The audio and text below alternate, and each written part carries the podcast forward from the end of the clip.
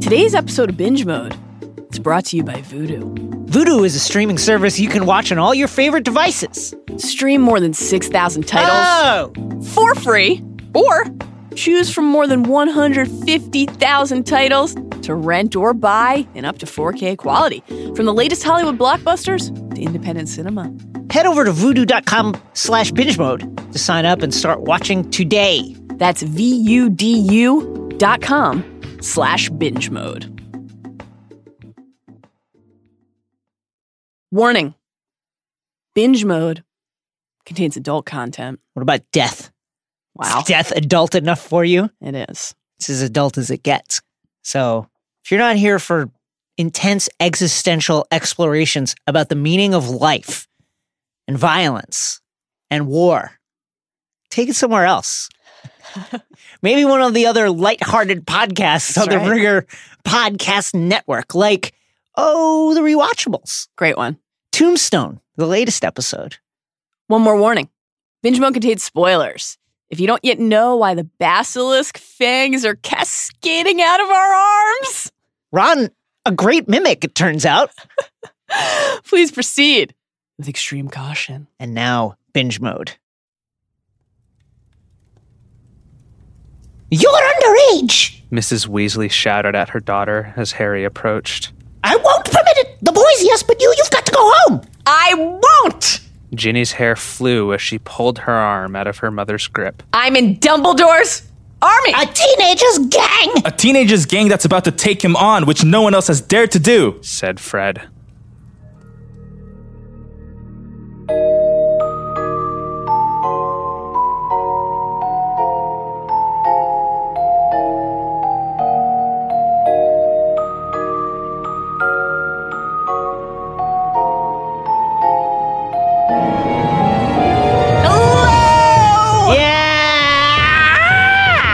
And welcome to Binge Mode Harry Potter, That's right. proudly a part of the Ringer Podcast Oh. Network. I'm Mallory Rubin, executive editor of TheRinger.com. Oh, what a great website! Joining me today, now that he's finished chasing Snape through the window and from the premises, it's Ringer Senior Creative, Oh. your headmaster, Jason Concepcion. Now, the other headmaster is taking a short break.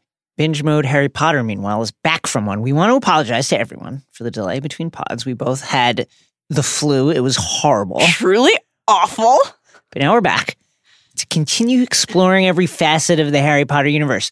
Whether or not you had a hammock in the room of requirement, please subscribe to this podcast on Apple Podcasts, Stitcher, Spotify, or wherever you get your podcasts. And please rate and review us five points and stars for binge mode. Also, follow us on Twitter and Instagram at binge underscore mode, aka the underscore, and then join our Facebook group, which is just for binge mode fans and which is an excellent place to alert Percy to the current state of affairs. He needs to know. Also, head over to theringer.com slash shop and check out our binge mode merch. Note, binge mode merch is not resistant to fiend fire. In fact, nothing is. Learn the charm to dismiss the fiend fire. Oh, God. That's all.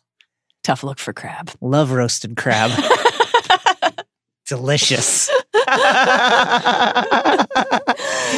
Last time on Binge Mode Harry Potter, we began our Deathly Hallows Part 2 bundle by exploring how commitment shapes chapters 26 through 28 of Harry Potter and the Deathly Hallows. And on today's episode, we're diving into chapters 29 through Mm. 31, and it is going to get intense in here. Requisite spoiler warning for today's binge, as always. yes. While those chapters are today's primary focus, we will be going deep Deep. On details from all seven books and 10 films, including the new Fantastic Beasts movie and the wider Potter canon, taking the entire series into account from the moment we head down Aberforth's tunnel. So grab your dressing gown Mm. and activate those statues and meet us in the Great Hall because it's time to fight for Hogwarts.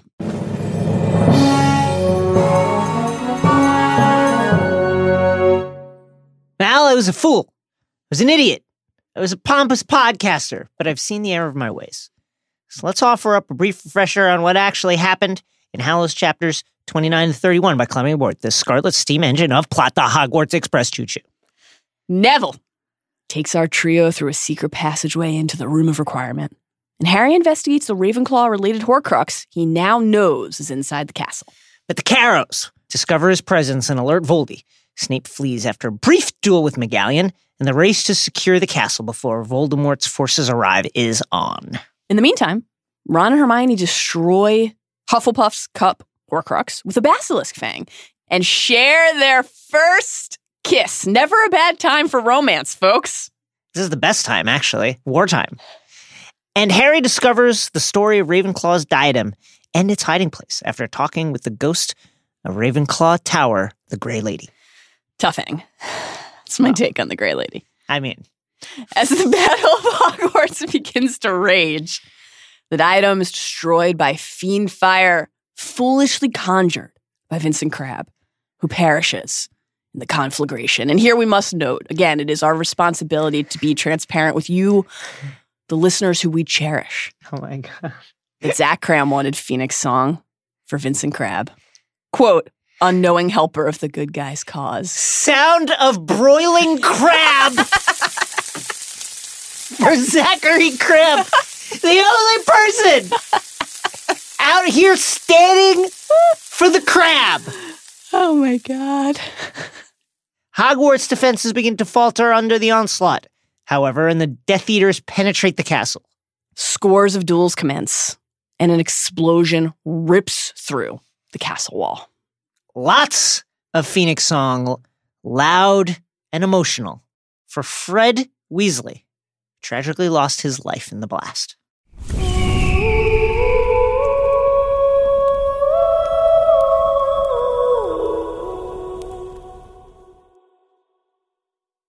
Mal, binge mode is threatened. Man the boundaries, protect us, do your duty, do our podcast. And that gets us to this episode's big idea. So let's dive into the Pensieve to sift through our thoughts. The defining theme of chapters 29 and 31 of Harry Potter and the Deathly Hallows is answering the call.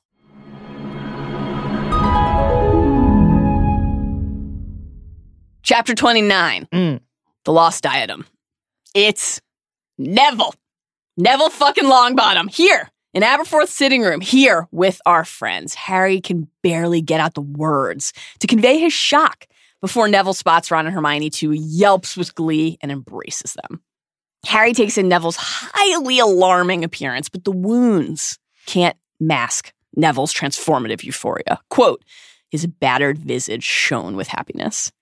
Harry asks what's happened to Neville, but he hand waves the question, saying ominously that he's not even the worst of the bunch.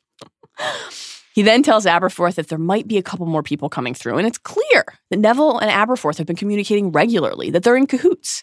And not just that, it's clear that Neville is in command, dispensing updates with a confidence that seems eternal. But is all the more inspiring because we know how hard won it actually was.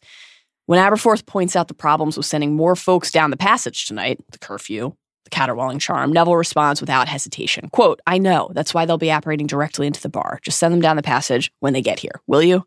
Neville, we can see right away, has not stopped fighting, and nor, despite everything that his exchange with Harry just indicated, has Aberforth. He's been helping.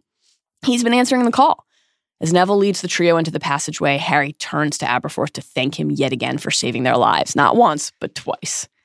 Look after him then, says Aberforth. Great reply. I might not be able to save him a third time. Harry observes that the passageway looks like it's been there for years, but as Ron notes, it's not on the Marauders map. All of the seven passages on the map, Neville says, have been sealed all year, blocked with curses and Death Eaters and Dementors and fear. But Neville doesn't want to talk about the passageways. He wants to know if it's true that they broke into Gringotts and escaped on a dragon. It's weirdly uplifting to know that despite the outbreak of open war, the Wizarding World gossip mill is going strong. They might be 12 years old again, being heartily congratulated upon entering the common room or arriving at Hogwarts via a flying car. Neville asks what they've been up to, telling Harry, much like Harry overheard from Dirk, Ted, and Dean and Griphook in Gornuk's fireside chat, that some people are saying that he's been on the run, but not Neville. He's sure Harry's been up to something. Sure, he's never stopped fighting. Harry, of course, can't tell Neville what that something is, so he settles for, you're right. Then redirects to asking about Hogwarts. Quote, well, it's not really like Hogwarts anymore, Neville says, and he carries the air of someone mourning actual loss of life. Hogwarts means so much to these kids. To see the enemy attempt to turn it into a breeding ground for prejudice and hatred isn't something they can abide. This has been their home, the place for so many of the students who entered the hallowed halls, of their awakening. Hogwarts is where magical children of all backgrounds embrace their identities, hone the skills that allow them to be witches and wizards. It's where they decide what careers to pursue and meet their lifelong friends. It's where many of them meet their future spouses. It's where they discover who they are. And Voldemort's minions have fundamentally compromised that. Neville asks if they know about the Carrows, two of Voldemort's Death Eaters who, quote, do more than teach.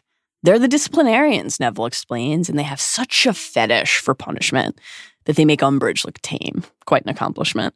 He says that the other teachers are supposed to send students to the Carrows if they transgress, but avoid it at all costs. And while it is agonizing to think of the teachers of Hogwarts caught in this prison, much like the students, it's heartening to learn that they're resisting in some small way too. Dissent comes in many forms. And while it's fair to wonder why the teacher's challenge to the Carrows' foul deeds hasn't been more unified and forceful, it's also worth remembering what they're all actually up against. Voldemort is in control here, or so he thinks, not knowing that Snape is really on Dumbledore's side, watching over Hogwarts, as the headmaster asked him to swear he would. A naked provocation from, say, McGonagall or Sprout or Flitwick or Slughorn could cost them their jobs or worse, and with it, the ability to watch over the students in any way that they can, to try to minimize the damage raining down upon them in manners, however small. And the authority they're challenging, however quietly, is hideous to behold. Amicus, Neville says, teaches defense against the dark arts, which is now just the dark arts. As part of his curriculum, students are meant to practice the Cruciatus Curse on each other. And we thought Bardi-Eye's Imperio lessons were bad. One of the gashes on his face, Neville says, came from his refusal to participate.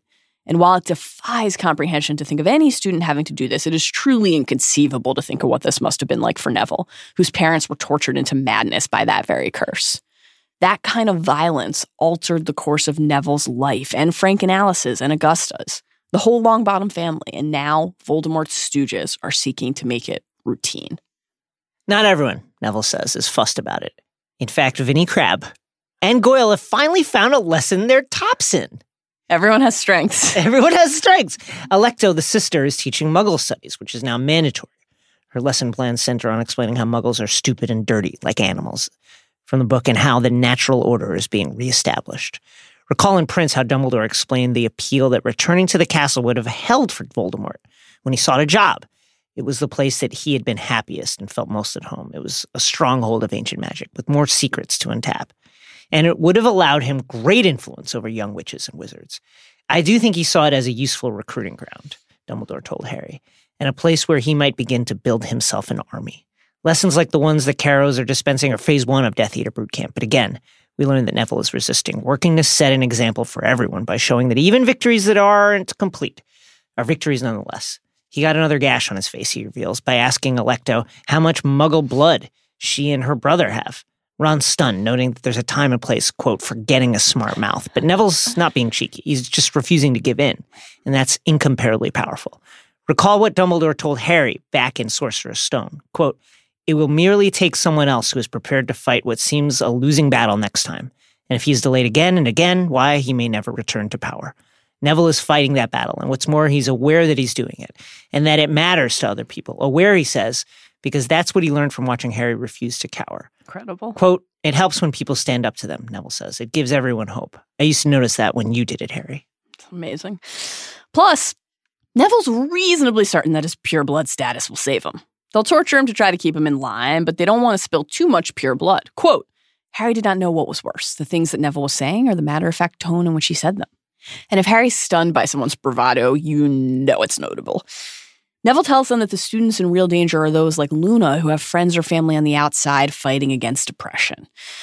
And they tell Neville that they've seen Luna and know that she's okay. And he says he knows because she managed to get him a message and he pulls out the old fake coins that the DA used to use to set up the dates for their meetings, and from which Neville and Luna received the summons for help the night that Harry and Dumbledore left the castle last year. Quote, we used to sneak out at night and put graffiti on the walls, Neville tells them.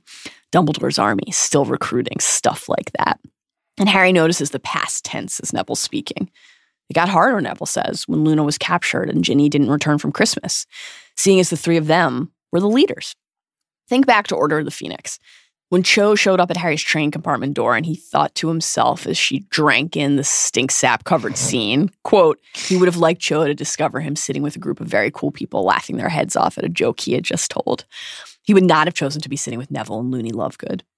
Think back as well to later in that same book when Harry stood covered in Grawp's blood, desperately trying to find a way to the ministry to rescue Sirius, impatient that he had to keep telling Neville, Luna, and Ginny that they weren't coming with them.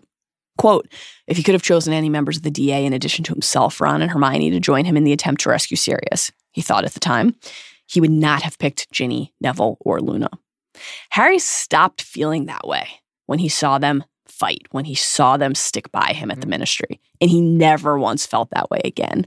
And when he needed help last year in the face of the creeping unknown, the three of them helped arm the castle's defenses against the incursion of Death Eaters, right alongside Ron and Hermione. Quote, was that all just a game or something? Neville asked Harry of the DA in order when pushing for the chance to fight to do something real. It wasn't. It never has been, and it isn't now. The three friends who helped discover their own courage by watching Harry deploy his answered the call of his absence, not by shrinking into the shadows and assuming all was lost or at least on delay, but by becoming the leaders that they always admired Harry for being. And in a story in which we readers spend so much time in Harry's head and heart, this is one of the most powerful reminders that strength is all around him too, and that friends are not a weakness, as Voldemort would say, but the key that unlocks the door to victory. In Half Blood Prince, Dumbledore told Harry that, quote, Voldemort himself created his worst enemy, just as tyrants everywhere do. Have you any idea how much tyrants fear the people they oppress? All of them realize that one day, amongst their many victims, there is sure to be one who rises against them and strikes back. Harry is one, sure, but Neville here is also proving the truth of those words, rising against the face of injustice and despotism to seek freedom and equality. And in mere chapters in King's Cross, Dumbledore will tell Harry, quote, It is a curious thing, Harry, but perhaps those who are best suited to power are those who have never sought it. Those who, like you, have leadership thrust upon them and take up the mantle because they must and find to their own surprise that they wear it well. Those words are among the greatest honors ever bestowed upon Harry, true testaments to his worthiness as a leader and a hero. And like so much else in Harry's life, they apply to Neville too. A boy who was once afraid of his own classmates, afraid of his own family, afraid of his own magic, and has grown into his courage, reminding readers everywhere that hard won confidence and strength are not any less miraculous than the chivalry or wisdom that come naturally to some. Quite the opposite. They're monuments to choice and determination and conviction, to the power of believing in oneself. They ceased, quote, those kinds of stunts after the Carrows tortured Michael Corner for releasing a first year they'd chained up. They continued fighting underground in the shadows until merely a couple of weeks ago when, quote, they decided there was only one way to stop me, I suppose, and they went for Gran. Only Neville reveals, turning to them in the passage and smiling widely, quote, they bit off a bit more than they could chew with Gran. Guess who got dunked on again? I'll give you literally one guess. Literally one guess, because that's all you'll need. Our good pal, dear, dear sweet Dawlish, he reveals, is still in St. Mungo's after his run in with Gran. And Gran, well, she's on the run. Poor Dawlish, more on him in the seven. Oh, yeah. Quote, she sent me a letter, Neville says, touching the breast pocket of his robes where he's still keeping it, much as Harry keeps his priceless treasures in the pouch hanging over his heart, telling me she was proud of me, that I'm my parents' son, and to keep it up. For so much of his life, Neville, while of course loving his parents and dearly missing them, fiercely and feeling an unwavering pride for all they'd done, he'd also lived much of his life under the shadow of their achievements, struggling to carve out a name for himself, independent of that legacy. That's a legacy he wants to honor, but one he wants to honor by showing that he's his own man. Even after what Neville did at the ministry, the affection and support that his actions unlocked in Gran carried an air of comparative praise. Quote, she was really pleased, Neville told Harry at the beating of Prince says I'm starting to live up to my dad at long last. This feels different. No longer a measuring stick, no longer a contest, but an acknowledgement that Frank and Alice would be proud of the man that Neville has become, of the honor he does to their memories every day, not by trying to be them, but by being himself. I love Neville. The only rub? Uh, once the Death Eaters realized that going for Gran hadn't worked, Neville knew he faced death or Azkaban at last, regardless of his pureblood status. Quote, I knew it was time to disappear. And Ron is justifiably confused. He's like, We're heading for Hogwarts right now, aren't we? And in fact, they're here. They walk a short staircase to another door, like the one that Ariana's portrait made, and Harry hears Neville call out to people that he can't yet see. Look who it is, didn't I tell you? And when they pop through, Shouts greet them Harry, it's Potter, it's Potter, Ron, Hermione. He can't even really take in the room before he's engulfed by 20 some people hugging them, overjoyed by their appearance. Quote, they might have just won a Quidditch final. Quidditch, never far from the brain. Neville asks everyone for calm, and Harry can assess their surroundings at last. Quote, he did not recognize the room at all. It looks to him like the enormous interior of a treehouse or a ship cabin. There are vibrantly colored hammocks all about, bright tapestries on the walls, and the sigil of every house but Slytherin. There are books and brooms and a large wireless. Where are we? Harry asks. Room of requirement, of course, Neville says. Surpassed itself, hasn't it? He ran here, he says, when he was fleeing the Carrows, knowing it was his only chance. And initially, it had just one hammock and the Gryffindor lion, but it has grown to accommodate the masses who now seek it out as home. Harry asks if the Carrows can get in, and Seamus, nearly unrecognizable under his facial wounds, says no. Quote, it's a proper hideout. As long as one of us stays in here, they can't get us. The door won't open. It's all down to Neville, he adds. He really gets this room. You've got to ask it for exactly what you need. Room of requirement one more link between Voldemort, the chosen one, and the nearly chosen one. Neville isn't looking to brag, though. Quote, it's quite straightforward, really, he says, noting that he'd been in there for a day and a half when he began to badly need food. And that's when the passage to the Hogshead opened up. Harry looks around now to take in, not the room, but the faces. They ask about Gringotts and the dragon, but before Harry can answer, the room fades as pain splits his scar. He's Voldemort, looking around the Gaunt shack, seeing an empty box near the ripped open floorboards. He hears Voldemort's scream of fury, then forces himself back to the present, trying to tell Ron and Hermione with his eyes what he's just seen that time is running out. Quote, We need to get going, he said, and their expressions told him that they understood, but no one else in the room does. What are we going to do then, Harry? asks Seamus. What are we going to do Oh my god, it's been so long! what are we going to do then? asks Seamus. What's the plan? They think he's there to lead them, to fight for Hogwarts and to fight for them. He says there's something he, Ron, and Hermione need to do. Quote, and then we'll get out of here. What do you mean get out of here? Neville asks, looking confused. Harry tells them, impatiently rubbing his scar all the while, that there's something important he, Ron, and Hermione need to do, but he can't tell the rest of them what it is. All book, we've lamented Harry's stubborn insistence on adherence to this particular aspect of Dumbledore's plan. Dumbledore told him not to tell anyone but Ron and Hermione about the Horcrux hunt because, quote, it would not be a good idea, as Dumbledore told Harry and Prince. Quote, if word got around how much I know or suspect about Lord Voldemort's secret, well, Voldemort knows now. Yes. They don't need to worry about that part anymore. But more broadly, while we've rooted for Harry to continue to trust in Dumbledore and believe in the mission and their bond, it's never felt quite right that Harry, who so often bemoaned and resented Dumbledore's secretive withholding ways, would consent to mimicking them, especially in hours of grave need like this. Secrets and lies might have been the currency of life with the Dumbledores, according to Aberforth, but it's never been the currency of life for Harry, whose ability to trust in others and embrace friends, not only as team members but as family, has defined so much about his life. Neville, to his undying credit, learned this lesson from Harry and reminds him of it here. Then we'll help you, he says, after getting Harry to at least concede that this all has something to do with you know who. And when Harry fumbles one more time to say that Dumbledore left a job just for the three of them, Neville says, quote, We're his armory, Dumbledore's armory, and we're all in it together. We've been keeping it going while you three have been off on your own. Ron says, Look, mate, it hasn't exactly been a vacation. There was hardly ever anything but fungi to eat, number one. Neville says in reply, quote, I never said it had, but I don't see why you can't trust us. Everyone in this room's been fighting, and we've been driven in here because the Carrows were hunting them down. Everyone in here has proven they're loyal to Dumbledore, loyal to you. Damn if he isn't right. Before Harry can try to push past the pain in his head to argue the point once more, the tunnel opens again and Luna and Dean come through. Neville sent for them using the old DA galleon. When Harry turned up, he'd promised Luna and Ginny that he would. Quote, We all thought that if you came back, it would mean revolution, that we were going to overthrow Snape and the Carrows. And this is really incredible to think about. Neville, Ginny, and Luna are so ready to answer the call that they already have a phone line set up, a messaging system, and a plan in place to account for this very occurrence. They were that sure in Harry, that sure in themselves, that sure in what they all built together. Quote, of course that's what it means, Luna says in reply to Neville's remark. Isn't it, Harry? We're going to fight them out of Hogwarts? And Harry at this point is really starting to panic, increasingly unsure how to extract himself from the confusion of this conversation, and increasingly sure that his time to beat Voldemort to the Hogwarts Horcrux is running out.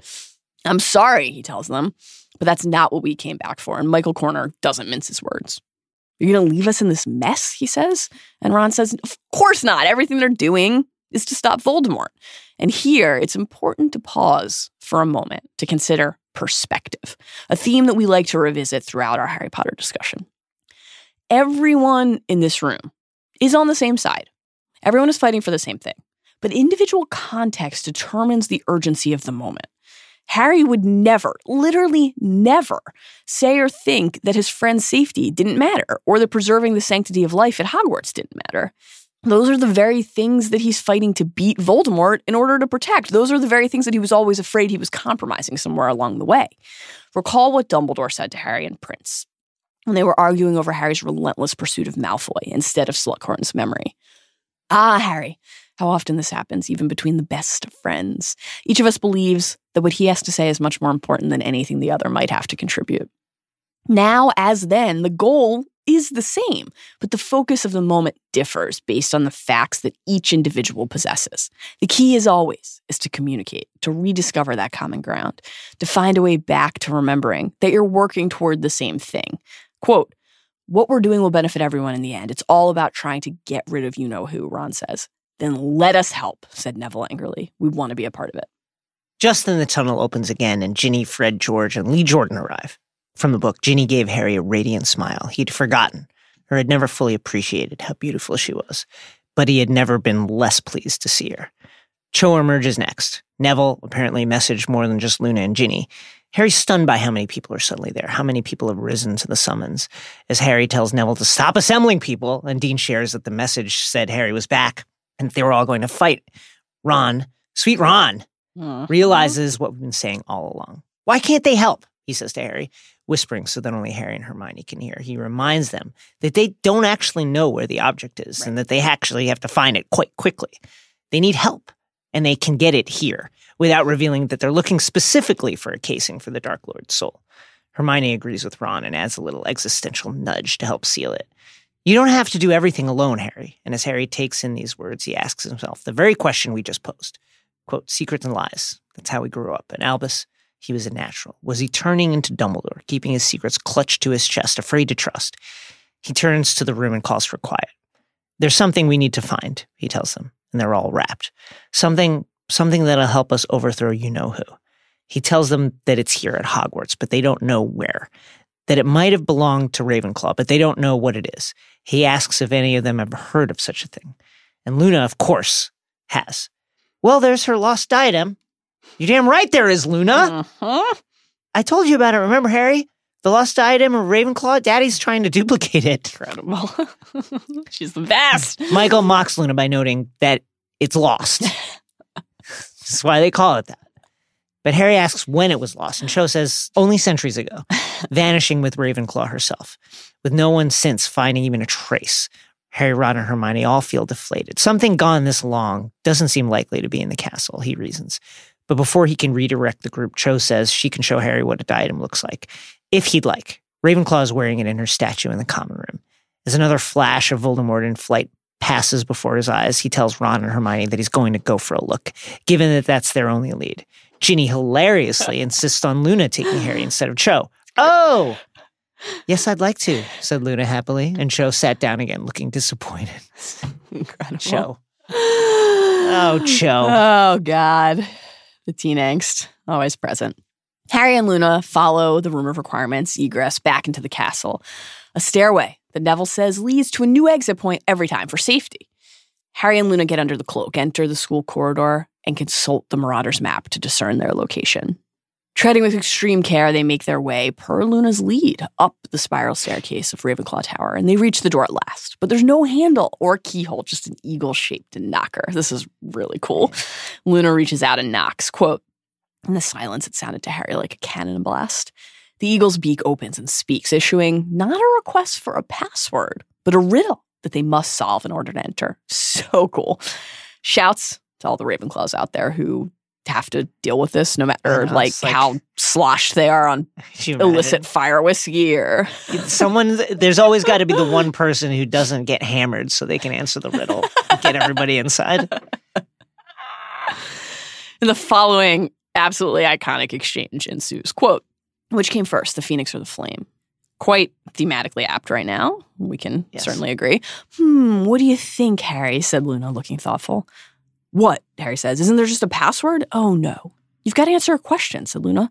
What if you get it wrong? says Harry. Well, you have to wait for somebody who gets it right, said Luna. That way you learn, you see? she is the best. Harry, however, points out they don't really have time for learning lessons right now, or for waiting for another person if they get it wrong, or for being seen by other people at all. No, I see what you mean, said Luna seriously. Well, then, I think the answer is that a circle has no beginning. Again, about as appropriate and poetic as possible right now. Well reasoned, the door says, and it swings open. And the common room is wide and circular and airy, with arched windows around the walls and a painted domed ceiling. Seems dope as fuck, honestly. They move to the white marble statue of Ro- Rowena Ravenclaw, whom Harry does in fact recognize from the bust that Xeno loves, so shouts to Xeno on his realistic rendering. Yeah. And Harry sees words etched on the statue, and he moves out from under the cloak to get a closer look. Wit beyond measure is man's greatest treasure, he reads aloud, which makes you pretty skint, witless, said a cackling voice. And Harry whirls around, slipping off the statue's base, and falls to see Alecto Carrow herself in front of him. Harry reaches for his wand, but she reaches for something too her dark mark, which she presses with a stubby finger. Chapter 30 The Sacking of Severus Snape. Pain rips through Harry's scar the moment Alecto presses her mark. The Death Eaters, too, are putting out the word. Will the Dark Lord answer the call, the desperately eager call of his sycophantic minions? Harry feels Voldemort's thoughts. From the book, he was standing upon an outcrop of rock beneath a cliff, and the sea was washing around him, and there was triumph in his heart. They have the boy. Harry's yanked back into himself by a bang and the sight of Alecto falling hard, face first onto the floor. Luna, woof, warm hearted and spacey in our DA lessons, just put her training to use. I've never stunned anyone except in our DA lessons. That was noisier than I thought it would be, says Luna from under the cloak. There's a rumble of footsteps. The Ravenclaw students, alerted by the sound of Luna's stunner and Alecto's body crashing to the floor, rushing to see what's the matter. Harry ducks back under the cloak just before the students arrive. In a very Lord of the Fliesian moment, Oh, they circle her, quote, a savage beast that might wake at any moment and attack them. And then one first year bravely pokes her with his toe before proclaiming with glee that he thinks she might be dead. Oh, look, they're pleased. Luna whispers to Harry. Just like the members of the Order of the Phoenix aren't the only adults who'd want to thwart Voldemort, neither are the former members of the DA. Back in the room of requirement, the only members of the student body eager to push back against oppression either. Hogwarts has been aching to strike back against the Death Eater regime. Think about the way Dumbledore described in Prince the people who are drawn to Riddle. Quote, they were a motley collection, a a mixture of the weak seeking protection, the ambitious seeking some shared glory, and the thuggish gravitating toward a leader who could show them more refined forms of cruelty. The people who want to fight Tom Riddle are a motley collection too, and they're about to get their chance. Harry, who's been resisting the pain in his scar so often today, now deliberately uses the connection to try to get a status update, a gauge on how much time they have before Voldemort reaches the castle. Through the Dark Lord's eyes, Harry sees him moving through the tunnel under the cliff, heading for the great cave in the lake within. He knows now for certain that Voldemort has chosen, even after Alecto presses her dark mark, to confirm the locket's status before coming to Hogwarts. They have a bit more time, but not much. Just then, Harry hears commotion outside the door to the Ravenclaw common room, and then the knocker issuing a new entry question Where do vanished objects go? Alecto's brother Amicus is outside, and boy, is he raising a ruckus. Clearly not the sharpest Death Eater out there.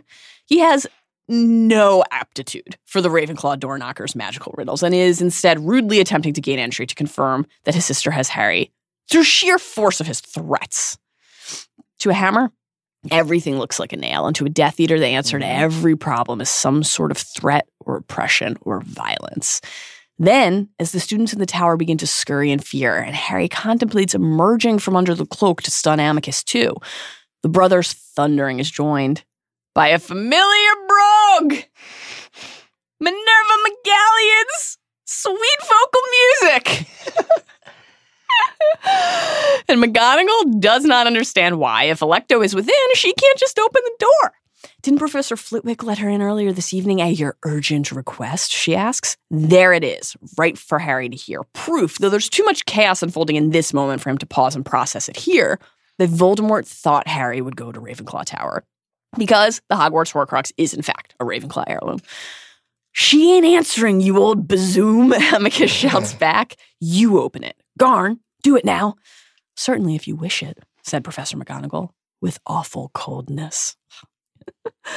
the question, where do vanished objects go, is no problem for McGonagall.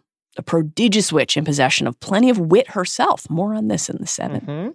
Quote, into non being, which is to say, everything, she replies. And the door is impressed. Nicely phrased, it says. We agree.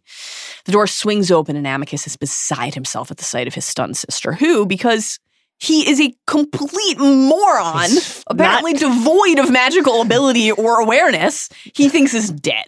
The same thought, remember, that a first year just had. Not the smartest Death Eater, and they're not a sharp bunch to begin with.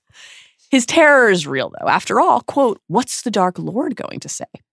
There's one thing that Voldemort's been pretty clear on, it's that he really hates it when his followers lose Harry Potter after summoning He hates that. Voldemort. He really hates that. It's the thing that he hates so much. They're making it something of a habit at Yeah. this point. When he next answers this call, he damn well intends to find his prey waiting for him. McGonagall's comment that Alecto has only been stunned and will thus be perfectly all right, she says, meets with justifiable opposition from Amicus for that very reason. No, she bludgeoning well won't, he says. Not after the Dark Lord gets hold of her. She's gorn and sent for him. I felt me mark burn. And he thinks we've got Potter. McGonagall cannot believe what she's hearing. Got Potter? What do you mean, got Potter? Amicus says that Lord Voldemort tasked he and his sister with, in addition, obviously, to their important work torturing the students into submission, staking out Ravenclaw Tower. Quote, he told us Potter might try and get inside Ravenclaw Tower and send for him if we caught him. Why would Harry Potter try to get inside Ravenclaw Tower? Potter belongs in my house. And Harry's heart swells to hear the pride in McGonagall's voice when she says this. And amid the terror and unpredictability of all that's unfolded, this is a variable to warm the soul. There are so many ties that bind Harry to the various people in his life, so much shared history that unite them. Harry is undesirable number one, the most wanted target of Voldemort's brutal regime. Showing support for Harry is essentially to proclaim oneself a traitor. Mm-hmm. But there are no threats scary enough, no dark power strong enough, no curse capable of separating Harry from Gryffindor and his connection to Hogwarts. As we shall soon see, when McGee makes her speech to the students, Gryffindors are galvanized by their association with the Chosen One. McGonagall's courageous intransigence stands in stark contrast to Amicus's sickening, cowardly desire to simply avoid blame. We could push it off on the kids, said Amicus, his pig like face suddenly crafty. Yeah, that's what we'll do. We'll say Alecto was ambushed by the kids, them kids up there, adding, he can punish them, couple of kids more or less. What's the difference? Jesus. This is vile. And McGonagall, who was scanning the room for signs of Harry just moments ago, fearlessly says that this is fucked up to his face. Reprehensible. Only the difference between truth and lies, courage and cowardice, said Professor McGonagall, who had turned pale. A difference, in short, which you and your sister seem unable to appreciate. But let me make one thing very clear. Yeah, girl. You're not going to pass off your many ineptitudes on the students of Hogwarts. I shall not permit it. As we discussed earlier, the teachers of Hogwarts, like the students of Hogwarts, have been balancing on a knife's edge all year, pushing back enough to avoid unchecked abuse, but also operating with enough care to frankly survive. Yes. But right here with the students he's entrusted to protect being offered up spinelessly as bait, she answers the call that makes her not only a model educator, but a model protector. We can see from Amicus's response how rare this kind of challenge is. But oppressors rarely know how to handle it when those that they oppress rise up against them. Excuse me? Amicus says, and he draws close to the head of Gryffindor House. McGonagall does not back down. From the book, she refused to back away, but looked down at him as if he were something disgusting she had found stuck to a lavatory seat. And he tells her wrongly, It's not a case of what you'll permit, Minerva McGonagall. Your time's over. It's us what's in charge here now, and you'll back me up or you'll pay the price. And then he spits in her face. You shouldn't have done that, Harry says. Dun, dun, dun. This is such a heart thumping moment as he pulls off the cloak. And as soon as Amicus spins toward him, he casts Crucio on, Woo! on the startled Death Eater, who writhes and screams in midair from the force of Harry's spell and then smashes into a bookcase and crumples to the floor. I see what Bellatrix meant, said Harry, the blood thundering through his brain. You need to really mean it. Chilling. Yeah, quite chilling. This moment is unmooring, but Harry's sudden affinity for unforgivables after his long, loyal, and fruitful relationship with Expelliarmus is also bracing for him an acknowledgement on the soul deep level that allows him to now conjure this magic that a state of war undeniably exists. We have to hope that war will not change who we are, but inevitably it changes how we behave. The Dark Lord and his evil, cowardly minions will ask no quarter and will give none. Harry and those on his side will show mercy, will hold on to the humanity that sets them apart. But that doesn't mean they won't change a little along the road that they're traveling with this foe. And McGonagall is amazed to see her favorite seeker back at the school, but she's not about to drop the bag of gratitude without a little trademark sternness to boot. Potter, she whispers, and she's clutching her heart as she does so. Potter, you're here. What? How? Potter, that was foolish. He spat at you, Harry says, in a truly charming and endearing moment that, despite the seismic shifts happening around them every instant right now, is as vintage Harry as it gets. Logic and methodical action are all well and good, but sometimes our guy has to lead with his heart and his gut. It might not always be sensible, but it's what makes Harry Harry, a person who fights for others and whom others want to fight for too. McGonagall, while touched, is not quite seeing eye to eye with Harry on the wisdom of his chivalrous deployment of the Cruciatus curse. Potter, I. That was very, very gallant of you, but don't you realize? Yeah, I do. Harry assured her. Somehow her panic steadied him. Professor McGonagall, Voldemort's on the way. With Voldemort coming anyway, the taboo doesn't matter now, as Harry tells Luna, as she too emerges from the cloak and asks if they're allowed to speak his name again. And McGonagall damn near faints upon the sudden appearance of a second missing student, literally falling into a chair and clutching her garments for support. As Harry tells Luna that Voldemort knows that Harry is at Hogwarts, he sees, in his mind's eye, behind his burning scar, Voldemort gliding in the tiny boat over the familiar dark water toward that haunting, distant green glow. Not long now, Harry knows. McGonagall, of course, not knowing what Harry's seeing, implores him to flee. He tells her that he can't, because, cue the familiar refrain, there's something he needs to do. He asks, as insane as it sounds, if she knows where Ravenclaw's diadem is. Of course not! Hasn't it been lost for centuries? Yes, but can we we can't let small details like that get in the way. Professor, Harry is insistent. There's something he needs to find, and it might be the diadem. He must speak with Flitwick. And at this moment, Amicus begins to stir, and before Harry and Luna can act, McGonagall instantly imperios him. Effortless imperio. Harry's not alone here, friends. Under her control, Amicus goes to get his sister's wand, hands them both to McGonagall, then lays down next to his sister, where McGonagall binds them together with rope. Expertly done, really. Harry feels, quote, a wrath that was like a physical pain as Voldemort, reaching the potion basin at last, sees that the locket is gone. Still not knowing, of course, that the real one has been gone for some time. With greater urgency now, Harry clutching Luna's shoulder for support. Harry expresses the direness to McGonagall. Voldemort's getting close. They must get the students to safety before Voldemort comes, and Harry is, quote, acting on Dumbledore's orders. You're acting on Dumbledore's orders, she repeated with a look of dawning wonder. Then she drew herself up to her fullest height. That's all Harry needed to say, really. Dumbledore's death impacted many in myriad unique ways, but on some level, his death on the grounds of the school he dedicated his life to serving felt like a violation of duty for all who call Hogwarts home. Here's a chance to right some perceived, albeit incorrectly perceived, wrong, to rally the school to serve Dumbledore one more time. McGonagall and Hogwarts are ready to answer the call. Quote, we shall secure the school against he who must not be named while you search for this this object. Yes. Yes! Is that possible? Harry asks. McGonagall thinks so. We teachers are rather good at magic, you know. Incredible. I'm sure we will be able to hold him off for a while if we all put our best efforts into it. Yes. McGonagall!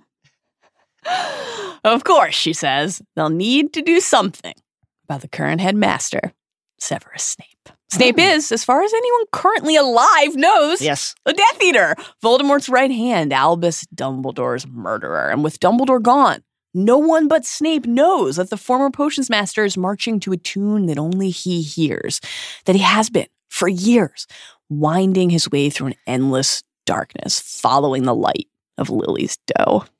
Harry has two words from McGonagall in response to her note about needing to deal with Snape.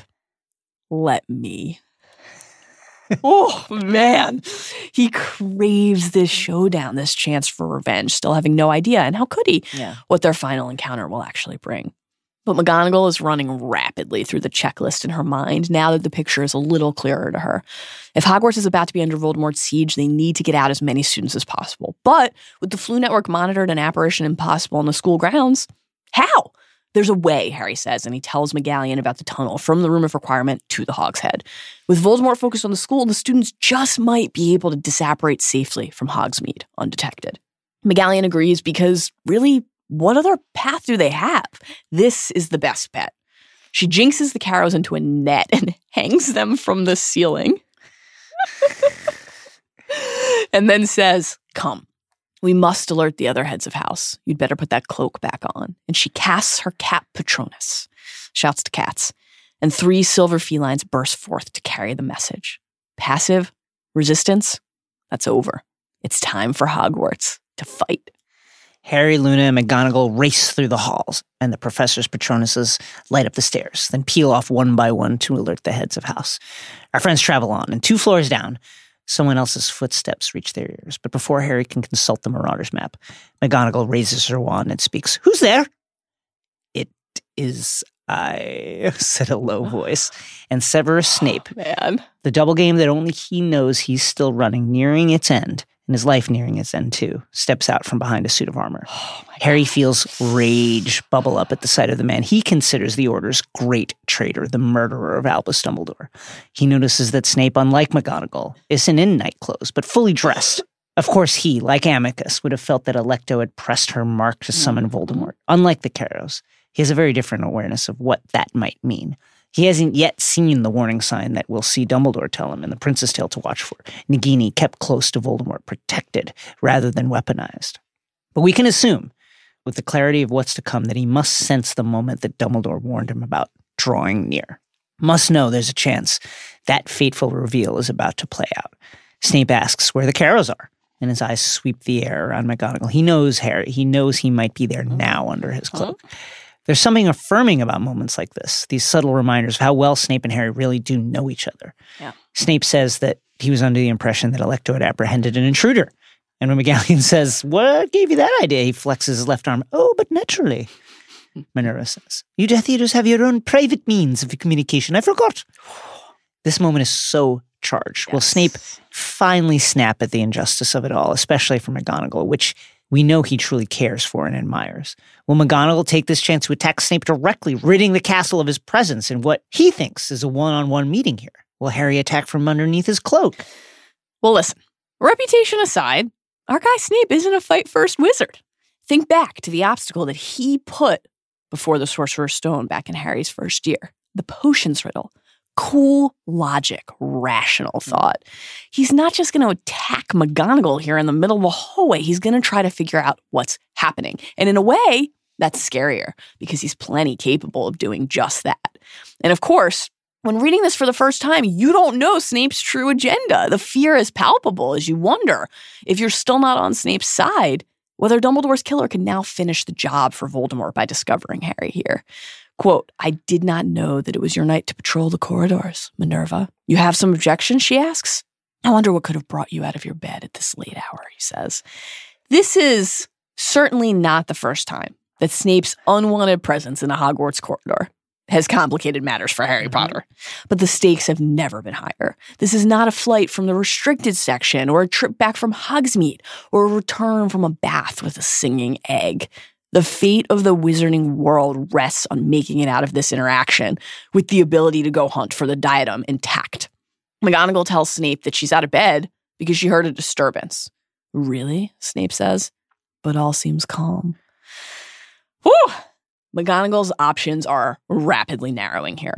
Quote Snape looked into her eyes. Have you seen Harry Potter, Minerva? Because if you have, I must insist.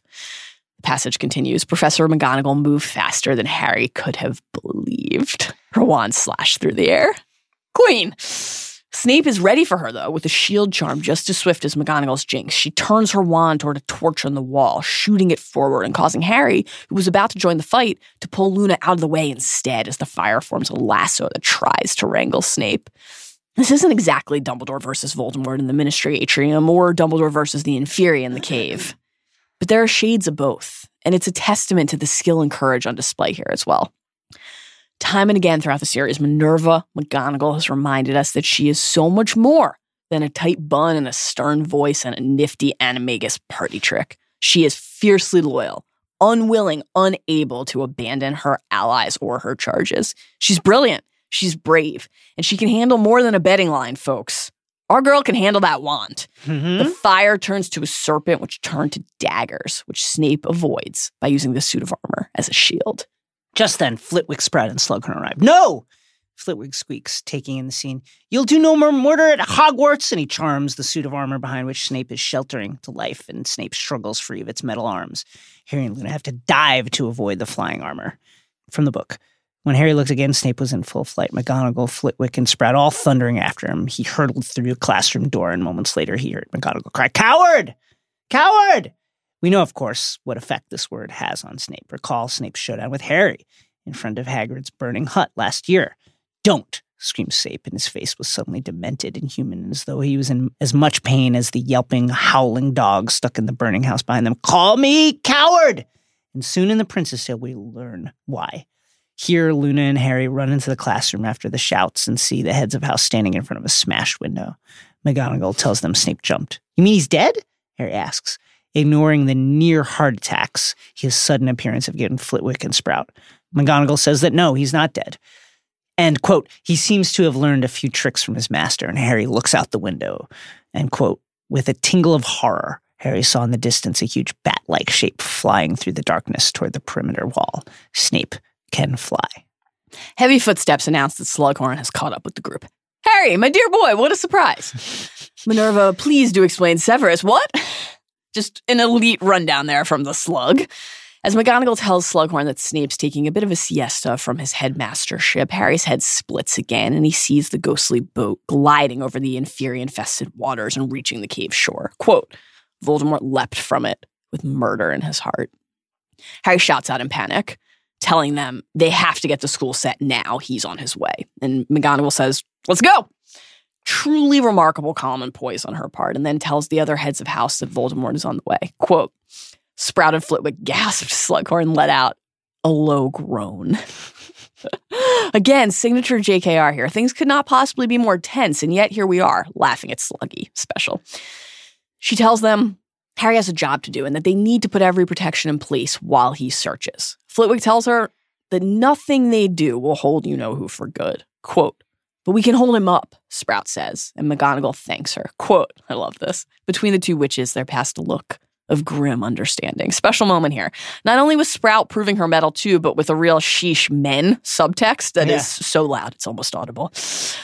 But this whole scene recalls the moments following Dumbledore's death when the heads of house, Hagrid, and Harry stood in the headmaster's office and debated the future of the school. They didn't all fully agree then, and they don't all fully agree now. But that doesn't matter. They are aligned in a core way, following their central mission. As Sprout said last year, quote, I feel that if a single pupil wants to come, then the school ought to remain open for that pupil. Now, if there's a single pupil to protect, they ought to work to protect that pupil. McGonagall takes the lead on strategy, ordering basic protections around the castle and the gathering of all students in the Great Hall. From there, they'll evacuate many, but those who are of age, she says, will be given the opportunity to stay if they want to help. And it is a very Dumbledorian moment of acknowledging that those many others would dismiss as children, kids, Mhm. deserve the chance to serve for what they love, deserve the chance to try their strength. Sprout agrees, running off, muttering the names of all the plants she intends to deploy as defenses. Flitwick begins his work from where he stands. Quote, Harry heard a weird rushing noise as though Flitwick had unleashed the power of the wind into the grounds, which is so fun to think about. Incredible. Harry asks him about the diadem, and Flitwick adorably thinks Harry wants to wear it to gain extra wisdom ahead of this fight. Quote, I only meant, do you know where it is? Have you ever seen it? Seen it? Nobody's seen it in living memory. Long since lost, boy. Harry's starting to really panic now. Is it possible the Horcrux is something else? In which case, he has no idea where to start. And even if it is the diadem, he's no closer to finding it than he was when this search within the castle began. Just as McGonagall, Harry, and Luna are leaving, Slughorn speaks. My word, what did you do? I'm not at all sure whether this is wise, Minerva. He's bound to find a way in, you know? And anyone who has tried to delay him will be in most grievous peril. This will not be the finest moment of House Slytherin. Let me just say this from top to bottom. Yeah. It's going to be a very tough Very couple tough. of hours for, for House Slytherin. When Dumbledore was first recruiting Slughorn, we discussed the complexity of his moral code, and we see it here again. He isn't a bad guy. He wants to do what's right, but often his instincts for self-preservation trump his instincts to help others. Slughorn wouldn't need a reminder to put the oxygen masks on him on himself before his fellow passengers, for instance. But his tendencies are driven not by malice or hatred, as is the case of so many of Voldemort's followers, but rather by fear. The lamentable but all too human and relatable fear of the loss of one's comfortable routine, and of course, in Sluggy's case, the fear of facing the thing he inadvertently helped create when he answered Tom Riddle's Horcrux questions oh so many years ago. Mm-hmm. McGonagall is not an unsympathetic person by nature, but her focus here is all consuming. Her empathy reserved for those who are determined to stand tall with her. Hold your hats for this next quote, folks, lest the heat from the take blast it off your heads. I shall expect you in the Slytherins in the Great Hall in 20 minutes. Also, said Professor McGonagall, if you wish to leave with your students, we shall not stop you. But if any of you attempt to sabotage our resistance or take up arms against us within this castle, then Horace, we duel to kill. We duel to kill. Woo! Oh my god. Think back to the argument Harry and Lupin had in the wake of the Seven Potters battle and how foreign and horrifying the idea of killing the enemy felt to Harry when Lupin presented it. I won't blast people out of my way just because they're there, Harry told Lupin, when defending his decision not to stun Stan Shunpike in midair, thus as good as killing him directly. That's Voldemort's job. McGonagall's point, ultimately, is that there's no more being in the way just because you're there. The moment to uh-huh. choose a side really and fully has come. Yes. Answer the call of good or brand yourself an enemy. Minerva, he said aghast. the time has come for Slytherin House to decide upon its loyalties, interrupted Professor McGonagall. Go and wake your students, Horace. What an icon. Just from the moment she arrives in this stretch of chapters, Yes. it is perfect. Harry, Luna, and McGonagall run on, but before McGonagall can begin casting her protective enchantments, Filch arrives, shouting, this fucking idiot, about students being out of bed. They're supposed to be, you blithering idiot, McGonagall tells him, and then says to go, quote, do something constructive. And she orders him specifically to find Peeves. It, it really is all hands on deck time, folks, when you're looking for Peeves, deliberately. Filch is like, who? Did you say Peeves? Quote, yes, Peeves, you fool, Peeves. Haven't you been complaining about him for a quarter of a century? Go and fetch him at once. Rid of the muttering Filch, McGonagall casts her spell. Piertotum locomotor. All across the castle, the statues and suits of armor jump down from their plinths to the corridor floors, magicked into life. This is so cool. Hogwarts is threatened, she shouts to them. Man the boundaries, protect us, do your duty to our school. And that right there is fascinating, really wonderful phrasing. McGonagall doesn't need to convince the statues. They're literally under her spell. They're there to do her bidding. But she doesn't see it that way. And effective leaders never do. She's issuing the call, presenting it for them to answer. Do your duty to our school.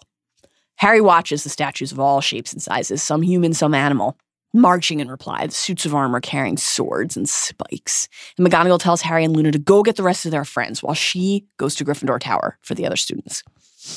Harry and Luna pass pajama clad students as they run, and the kids call after them. That was Potter, Harry Potter.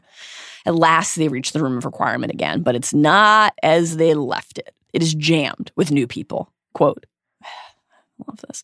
Kingsley and Lupin were looking up at him. I just love these precious final moments with Lupin. Very hard to read this knowing how close he is to death. Oliver Wood is there, and Katie Bell, and Angelina Johnson, and Alicia Spinnet. The old Quidditch gang. And Bill and Fleur are there, Mr. and Mrs. Weasley too. And Lupin asks Harry what's happening, and he tells them, no longer being coy. Voldemort is on his way. Snape has made a run for it. He asks how they're all here, and Fred explains that they sent messages to the rest of the DA. Quote, and the DA let the Order of the Phoenix know, and it all kind of snowballed. George asks, What next? And Harry tells them that the younger kids are being evacuated first. Quote, Everyone's meeting in the Great Hall to get organized, he says. We're fighting. The passage continues. There was a great roar and a surge toward the foot of the stairs. He was pressed back against the wall as they ran past him. The mingled members of the Order of the Phoenix, Dumbledore's army, and Harry's old Quidditch team, all with their wands drawn, heading up into the main castle. And this is a truly remarkable moment. This isn't just fighting the Carrows or fighting Umbridge. Not that either of those were small things, of Mhm. course. But Harry just told every person in that room that Voldemort himself was on the way. And still, they roared as one in answer. Still, they ran forward to protect this castle and each other and the very fabric of their lives. Harry has never wanted anyone else to get hurt for him, to die for him. Here, everyone is showing him how much weight the word army and order carry. They are a team, they are a family, and they're not going to let each other down. After the crowd thins, only Harry, Molly, Arthur, Ginny, Lupin, Fred, George, Bill, and Fleur are left. Molly and Ginny are arguing about whether Ginny can fight. Molly points out that Ginny is underage. Ginny points out, for her part, that she was in Dumbledore's army. A teenagers' gang, Molly says, cruelly in a way fueled by her maternal terror. A teenagers' gang that's about to take him on, which no one else dared to do, Fred shouts. Bill agrees, with Molly noting that everyone else who's underage will be going home, though we'll soon see, tragically for our guy Colin Creevey, that isn't true.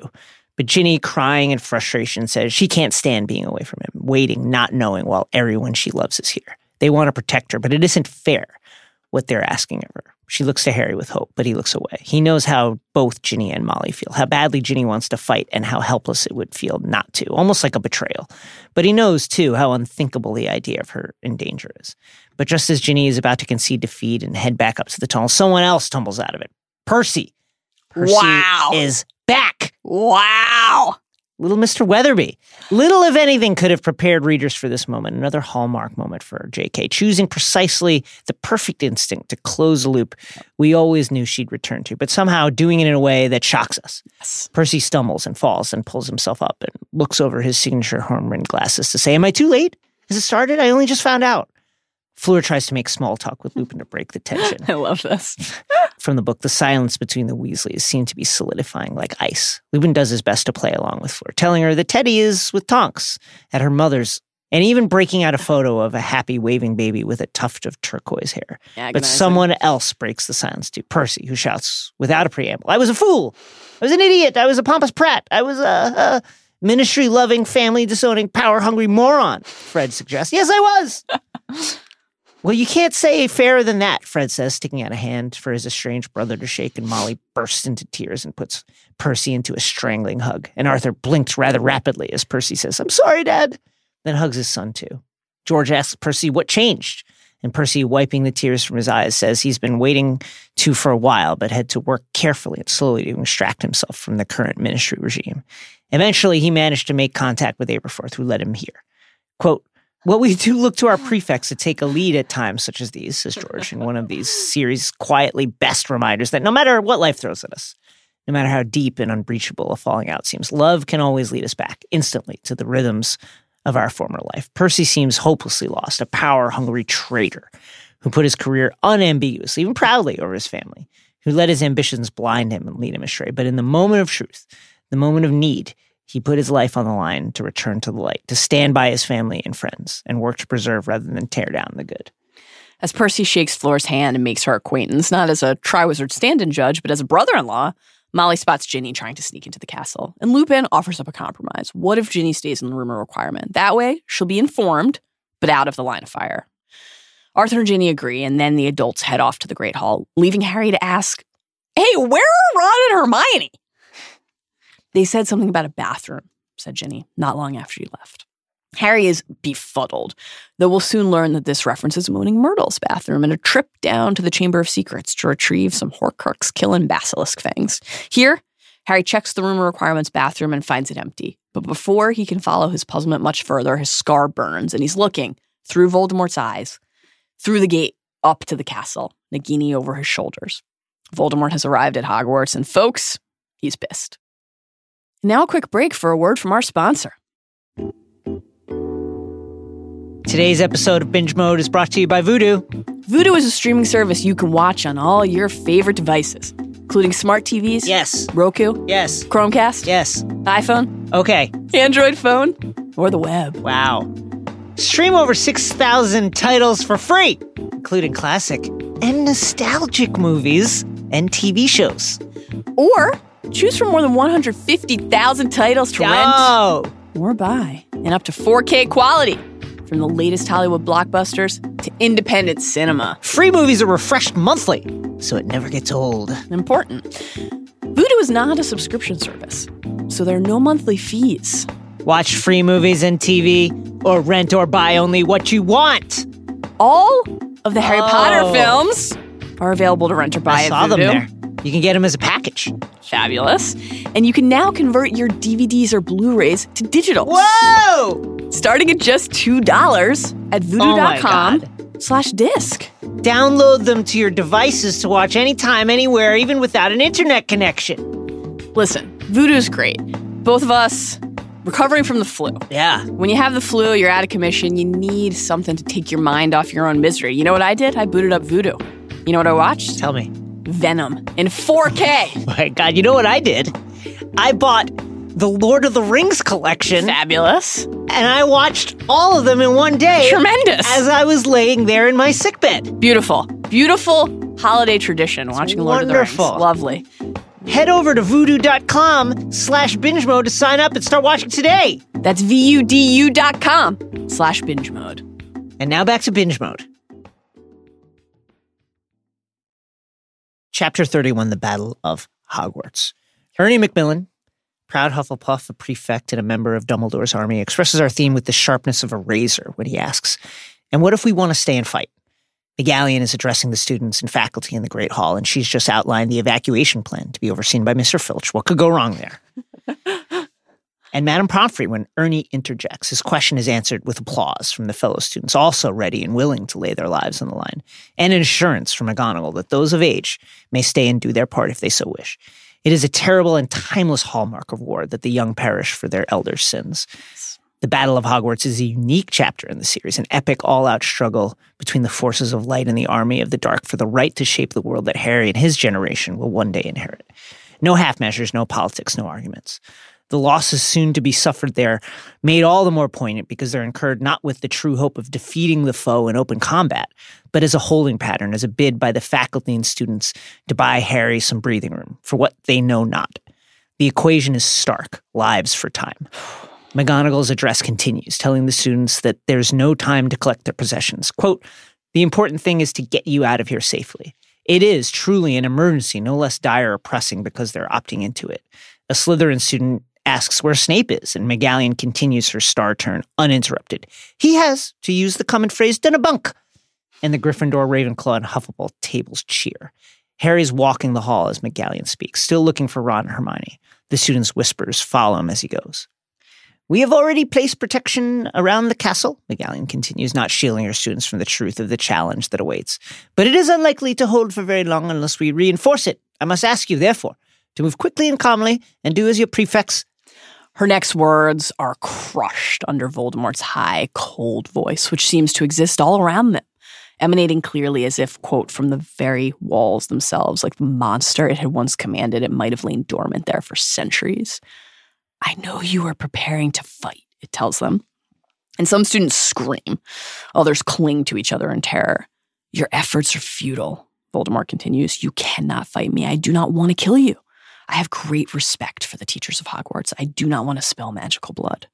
The silence that greets these words is the only thing in the room other than their fear. It is the kind of silence that feels alive, like a thinking, breathing being. It, quote, seemed too huge to be contained by walls. And then Voldemort's voice splits that silence again, issuing a clear demand. Give me Harry Potter, he says and none shall be harmed. Give me Harry Potter and I shall leave the school untouched. Give me Harry Potter and you will be rewarded. You have until midnight. Every set of eyes in the room finds Harry. And then Pansy Parkinson, whose Hogwarts career has been one act of spineless, privileged sycophancy after another, shows herself more than ready to answer that particular call. But he's there! It's very tough. She shouts, Potter's there! Someone grab She him. can't even. You won't even grab him. like you, someone else do it. This is brutal.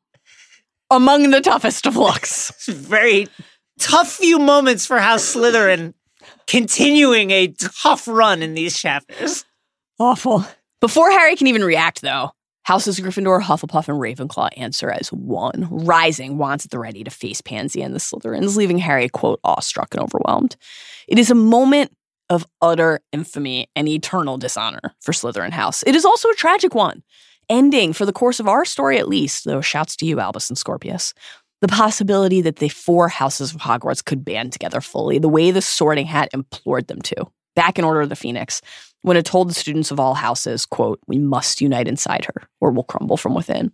Pansy just shattered that possibility. Fucking pansy. Thank you, Miss Parkinson, said Professor McGonagall in a clipped voice. You will leave the hall first. with Mr. Filch. If the rest of your house could follow. And the table's empty, with those underage and unready to fight marching for the room requirement and evacuation to Hogsmeade. Harry sees that the entire Slytherin table is emptied. We will soon realize, however, that some of the older students did stay just to fight for the other side. But that some of the of age students dot the other three house tables. Half the Gryffindors, in fact, have stayed, forcing McGonagall to usher out those who are really underage. Tragically, Colin Creevey is among them, and we will soon learn that he managed to stay. Harry asks Arthur where Ron and Hermione are, inadvertently worrying Arthur quite a bit. But before they continue this discussion, Kingsley steps to the dais to address the fighters. We've only got half an hour until midnight, so we need to act fast. Battle plan has been agreed between the teachers of Hogwarts and the Order of the Phoenix. Flitwick, Sprout, and McGonagall will take groups of fighters to the school's highest towers in order to control the high ground. Lupin, Arthur, and Kingsley and their fighters will spread out across the school grounds to meet the threats head on. He asks for someone to organize defenses at the school's myriad secret passageways, and the twins, with their marauders and mischief aided expertise guiding them, volunteer. And what of Harry? Since the beginning of our tale, Ron and Hermione have been at Harry's side, and their absence now at this crucial moment momentarily freezes him. McGonagall snaps him to Potter, aren't you supposed to be looking for something? Incredible. And he sets off. The hallways are a tumult of wild energy, and so too are Harry's thoughts. From the book, he tried to calm himself, to concentrate on finding the Horcrux, but his thoughts buzzed as frantically and fruitlessly as wasps trapped beneath a glass. Without Ron and Hermione to help him, he could not seem to marshal his ideas. Even the chosen one needs friends. He pulls out the Marauders map, but with so many people rushing to and fro, it's impossible to find their names in the chaos of moving dots. And he wouldn't be able to anyway, given that they're in the Chamber of Secrets. He closes his eyes, tries to shut out the noise, and thinks, Voldemort thought I'd go to the Ravenclaw Tower. Like a man climbing a rock face, Harry's thoughts find solid purchase on this fact. Voldemort feared Harry had connected a Horcrux to Ravenclaw, meaning a Horcrux is in fact connected to Ravenclaw. And from that handhold, Harry reaches out, searching for the next. No one seems to know of any other object associated with Ravenclaw, but how could Voldemort have found an object lost for centuries, especially one that had eluded members of Ravenclaw's own house? From the book, who could have told him where to look when nobody had seen a diadem in living memory? In living memory. Ah, that's it. What about the memory of someone who isn't living? Once before, Harry set out to seek counsel that only a ghost could give. After Sirius's death, when he sought out nearly headless Nick to ask whether his godfather could return to him as a ghost, it was a heartbreaking exchange, carrying out across the divide of time and experience and understanding. But it was also one that Nick had been readying for. Quote, I can't pretend I haven't been expecting it, he said when Harry called for him at the time. And from there, one of the most wrenching exchanges of the series plays out, with Nick explaining that Sirius will not have come back, that he will have gone on, that those who linger like Nick, who was afraid of death, stay behind, quote, an imprint of themselves upon the earth to walk palely where their living selves once trod. Forever carrying out what Nick calls, quote, a feeble imitation of life, instead of embracing, as Dumbledore so often talked about, that next great adventure, death. This time, Nick is not expecting Harry, is in fact shocked by his request. But Harry needs a very particular pale imprint. Running, searching, gazing across the chaotic halls, Harry at last catches the pearly glint of just the kind of being he needs. Nick, Nick, I need to talk to you. And when he reaches the ghost at last, he asks, Nick, you've got to help me. Who's the ghost of Ravenclaw Tower? The Grey Lady, Nick says, charmingly offended that Harry needs any ghost but him. Ah, and there she is. Harry catches up to her just as she's gliding away through an empty hall, and he thinks that she looks beautiful, but also haughty proud. He asks if she's the Grey Lady, the ghost of Ravenclaw Tower, and she confirms, but quote, her tone was not encouraging. This is not someone who's in the mood for a chat. Harry plows on. He must. Please, he says, I need some help. I need to know anything you can tell me about the lost diadem. The passage continues. A cold smile curved her lips. I am afraid, she said, turning to leave, that I cannot help you. Desperate now, the hour already advancing to a quarter to midnight. The battle drawing nearer with every breath that Harry takes. He pleads with her, insisting that this is not about glory or greed, as her comment about him not being the first student to, quote, covet the diadem indicates she thinks it is. It's about defeating Voldemort, he says. Quote, aren't you interested in that? And this is really expertly done by Harry. The castle is rallying all around them. All manner of being, from wizard to literal stone statue, coming together to stand against the dark. Hogwarts is her home, too. Will she answer the call to help defend it? Her cheeks darken in response to Harry's challenge.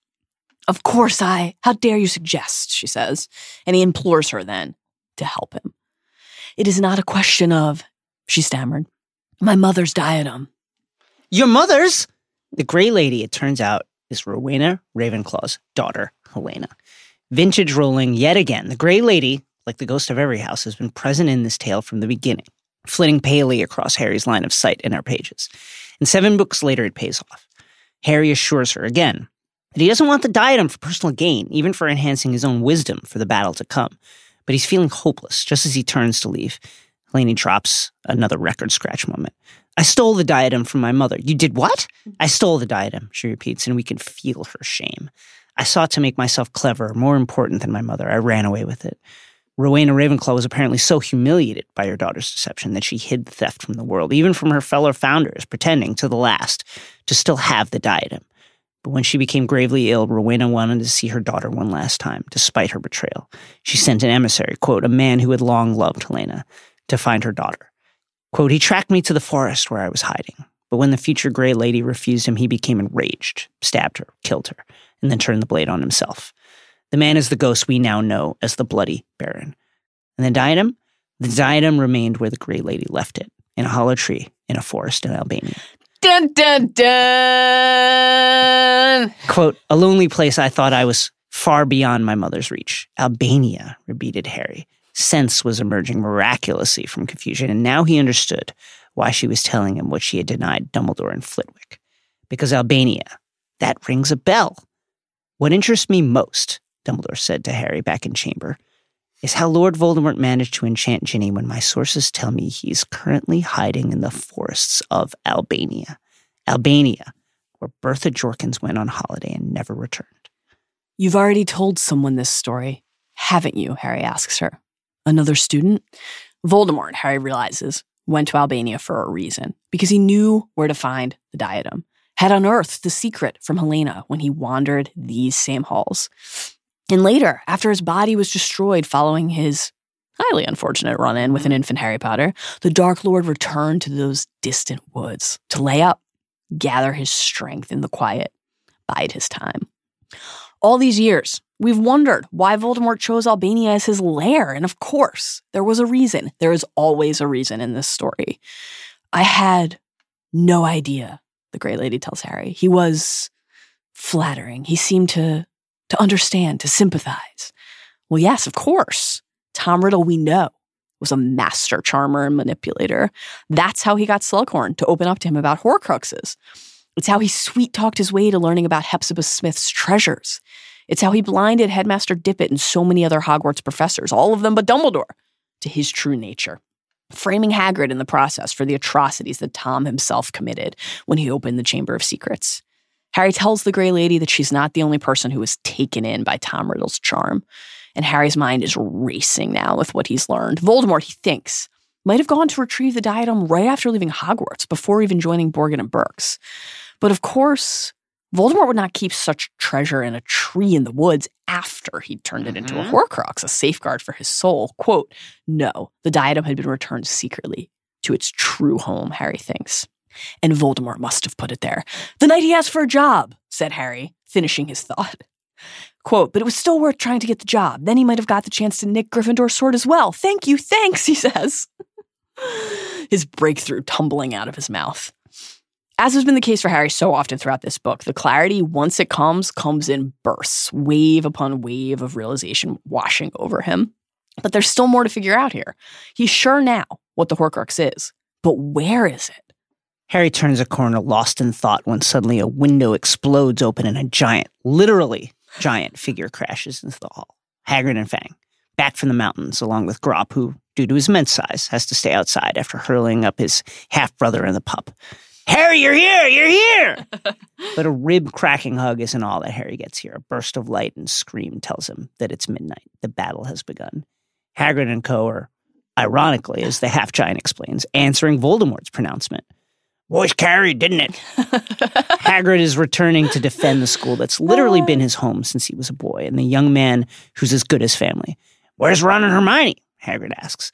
That, says Harry, is a really good question. They rush off without a destination in search of their friends.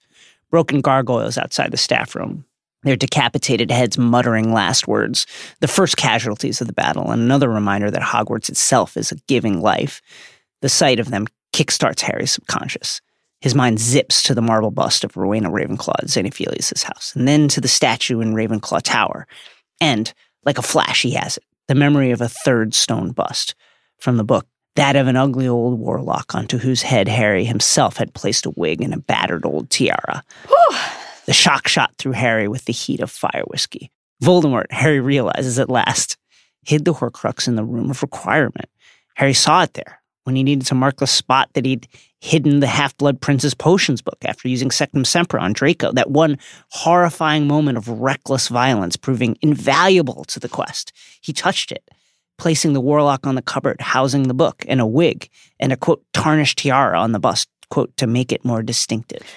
Harry, who understands Voldemort in a way that no one else, not even Dumbledore, really does, isn't surprised by this. Quote, Tom Riddle, who confided in no one and operated alone, might have been arrogant enough to assume that he and only he had penetrated the deepest mysteries of Hogwarts Castle.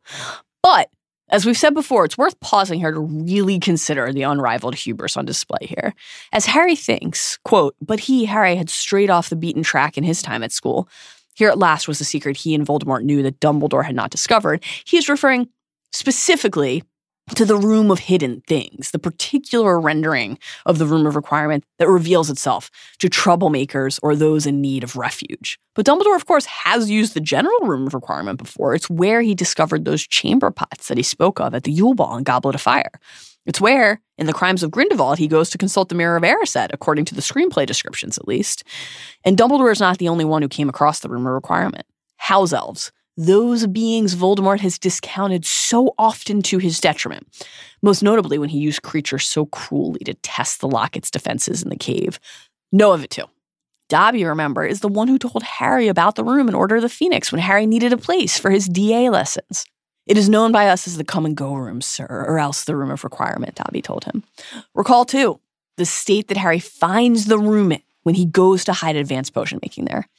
It is so full of objects and secrets that he actually pauses to gasp. Quote, he was standing in a room the size of a large cathedral whose high windows were sending shafts of light down upon what looked like a city with towering walls built of what Harry knew must be objects hidden by generations of Hogwarts inhabitants. And Draco, of course, used the room of requirement last year to repair the vanishing cabinet and transport Voldemort's own Death Eaters into the school. And yet, despite one of his own servants using the room to do his bidding and we should note using that particular version of the room because remember when Harry hides the book, he runs past the vanishing cabinet, and Draco will remind us in mere pages that that's the version of the room he inhabited. Voldemort still believed, still somehow believed, that he was the only one who had ever discovered this version of the room. This is arrogance and pride that defies comprehension. This is the kind of arrogance and pride that gets you killed. There could be no more fitting contrast to this blinding egotism than the bulk of the student body streaming through the room of requirement at the exact moment that Harry realizes Voldemort's mistake. The masses pouring through the place that Tom Riddle really believed he alone had discovered. It is perfect symmetry, the poetry in a story that highlights the strength of humility, of pretension gone awry. Harry's introspection is interrupted by Professor Sprout, Neville, and others running by with earmuffs and mandrakes. Every tool at their disposal will be used. Every bit of knowledge they possess turned into an ally in the war. The passageways quake as Harry and Hagrid run on, a massive explosion shaking the entire castle, which Harry knows, quote, is in the grip of enchantments more sinister than those of the teacher in the order. Fang, terrified of the shrapnel piercing the air, flees, and Hagrid gives chase.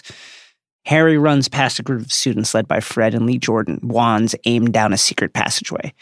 From the book, Harry sprinted by, elated and terrified in equal measure. He passes Mrs. Norris and a slew of owls. Mrs. Norris does battle against them. and then Aberforth, taking a break between aiming jinxes to complain about the herds of students evacuating the school through his bar. And it never occurred to any of you to keep a few Slytherins hostage? There are kids of Death Eaters you've just sent to safety. Wouldn't it have been a bit smarter to keep them here?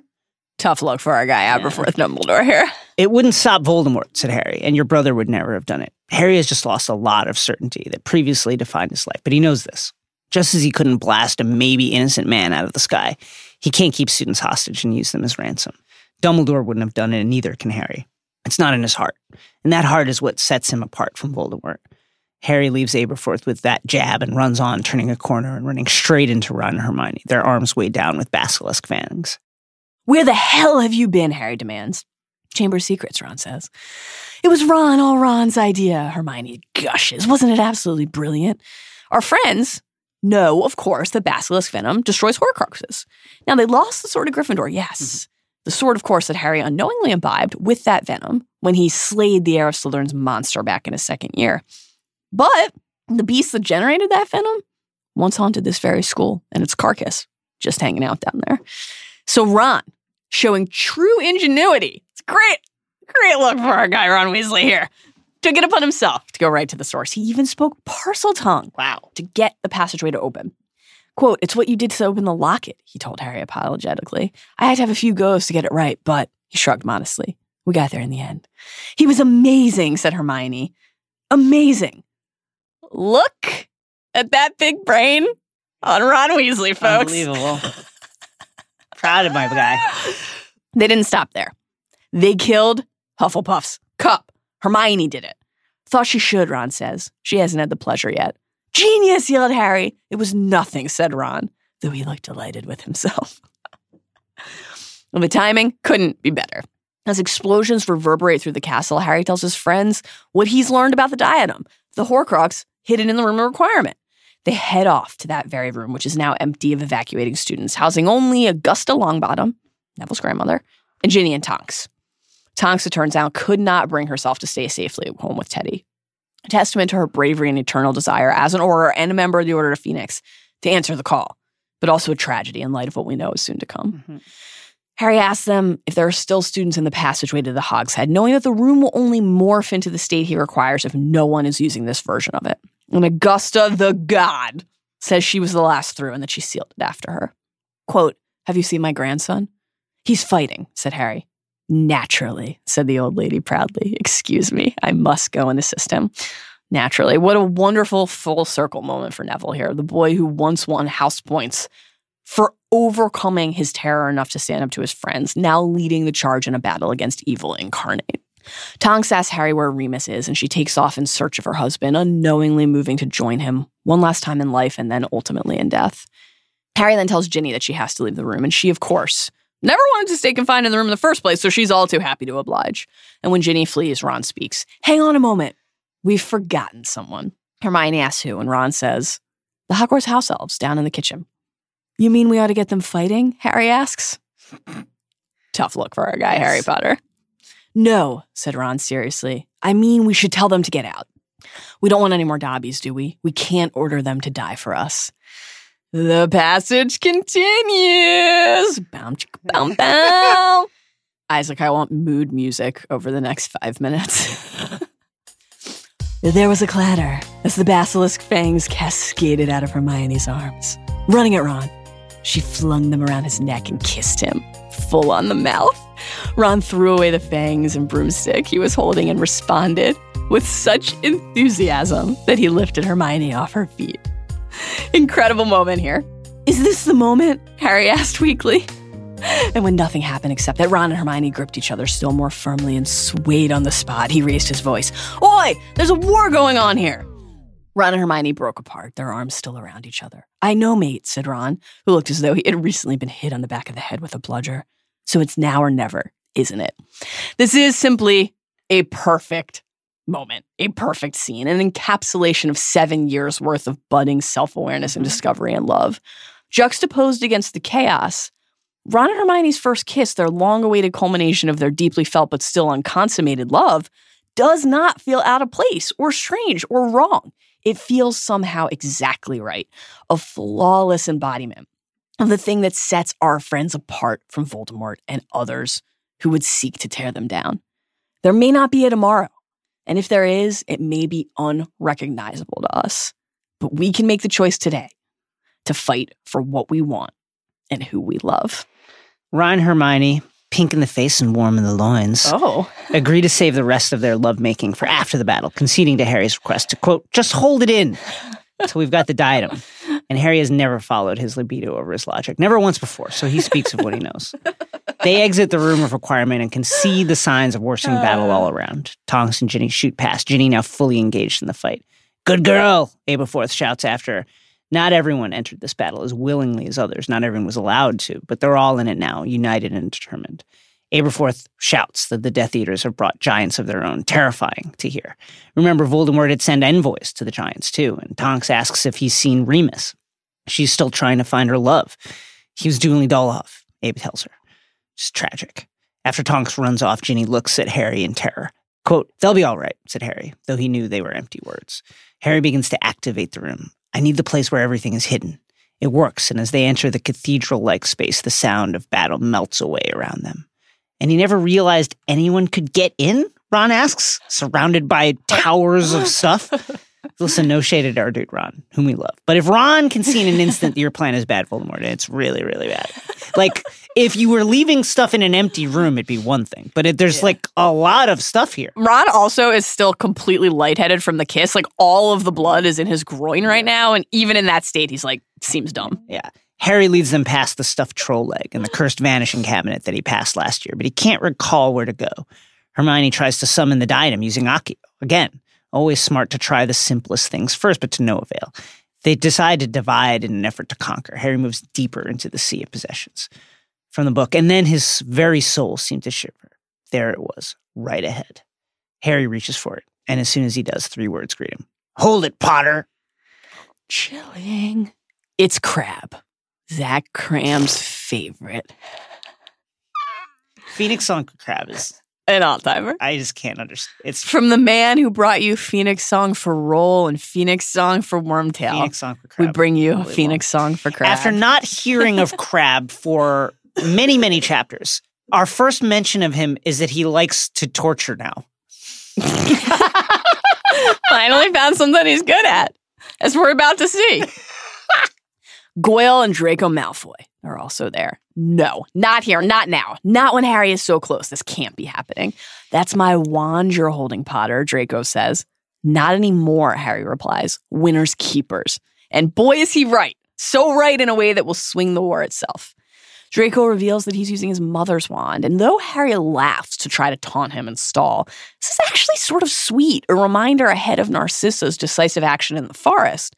The Death Eaters and the Death Eater adjacent, they have children too. Narcissa, with war waging around her, gave her wand, her weapon, to her son to keep him alive.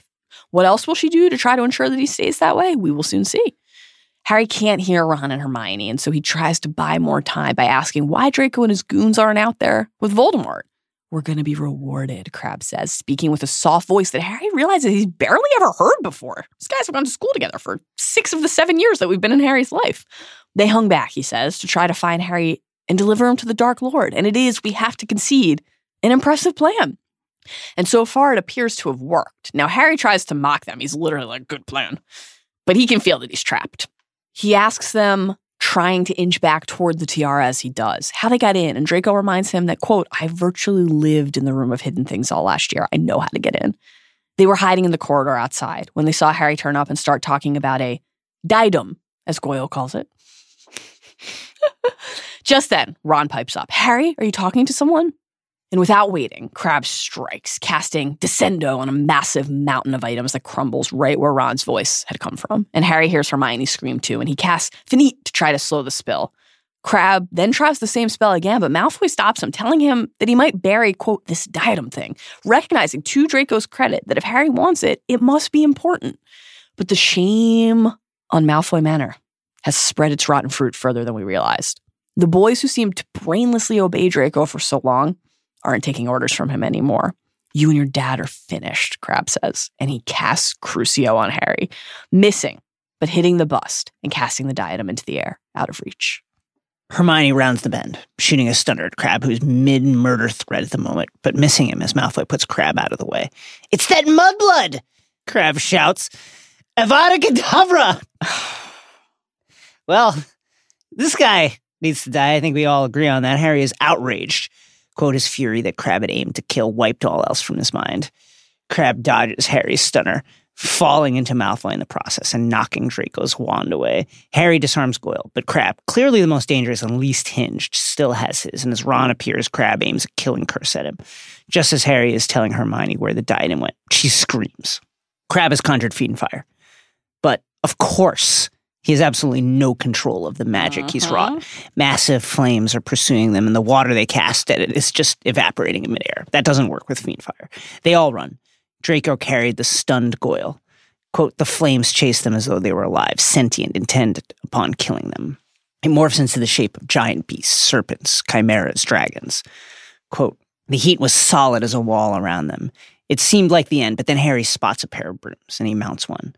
Ron and Hermione the other. All they can hope to do is fly to freedom as the cursed fire consumes generations of objects below, and perhaps more. More on this in the seven. From the book, The Guilty Outcomes of a Thousand Banned Experiments, The Secrets of the Countless Souls Who Had Sought Refuge in the Room. Hear that, Voldy?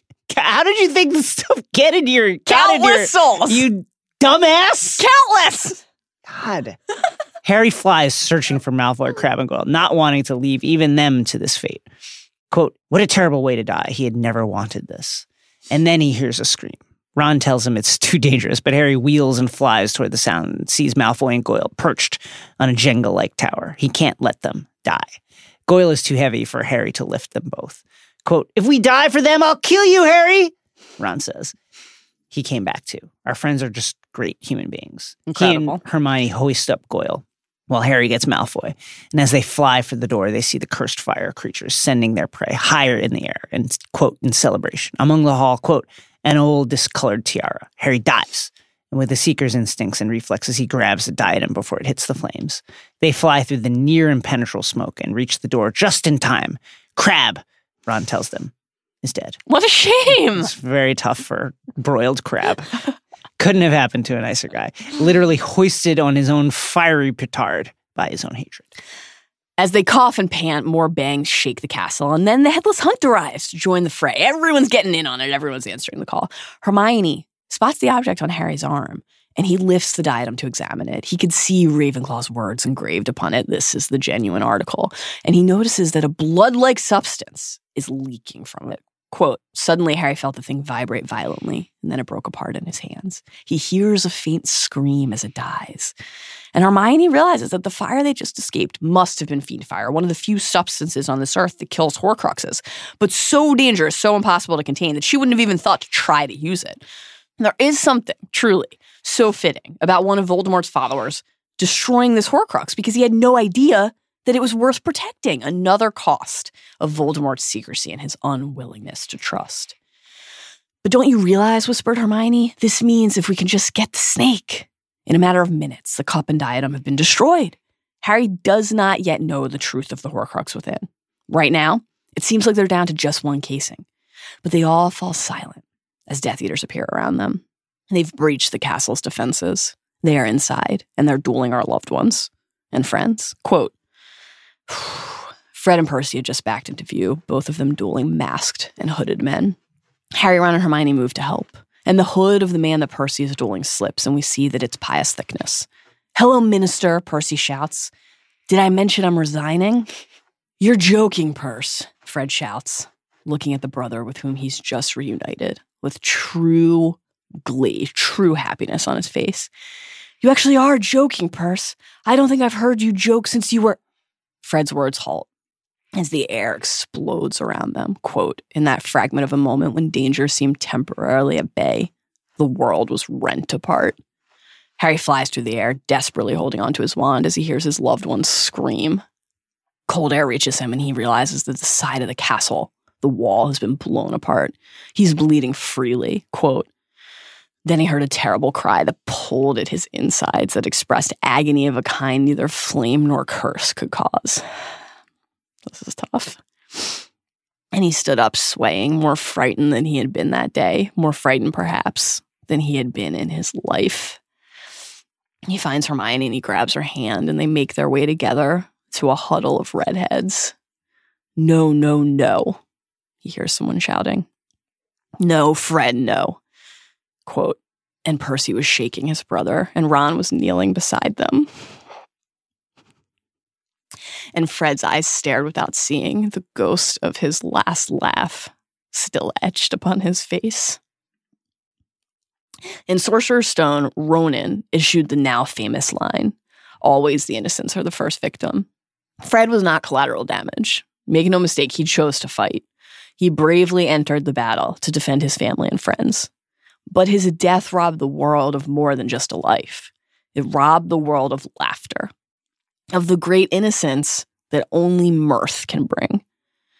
Quote, we could all do with a few laughs, Harry told Fred and George when he gave them his Triwizard winnings and goblet. I've got a feeling we're going to need them more than usual before long. Fred gave us all those laughs. But now George has lost his twin. Molly and Arthur have lost a son, and the world has lost a true shining light in the dark, someone who made it his mission to bring joy to others. It is an unrivaled tragedy. Jason, my mother, they say, never admitted that the diadem was gone, but pretended that she still had it. She concealed her loss, my dreadful betrayal, even from the other founders of Hogwarts. What else didn't they know? And what else don't we know about them? As the fate of Hogwarts hangs in the balance, please toss the invisibility cloak over our heads and lead us into the restricted section to teach us what we need to know about the Hogwarts founders.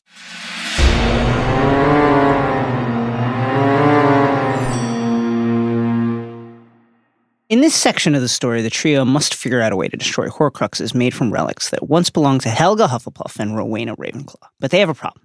Sort of Godric Gryffindor is missing. What to do? Well, the first solution before Fiendfire so helpfully intervenes, shouts to Crabbe, is to use fangs from the beast of Salazar Slytherin.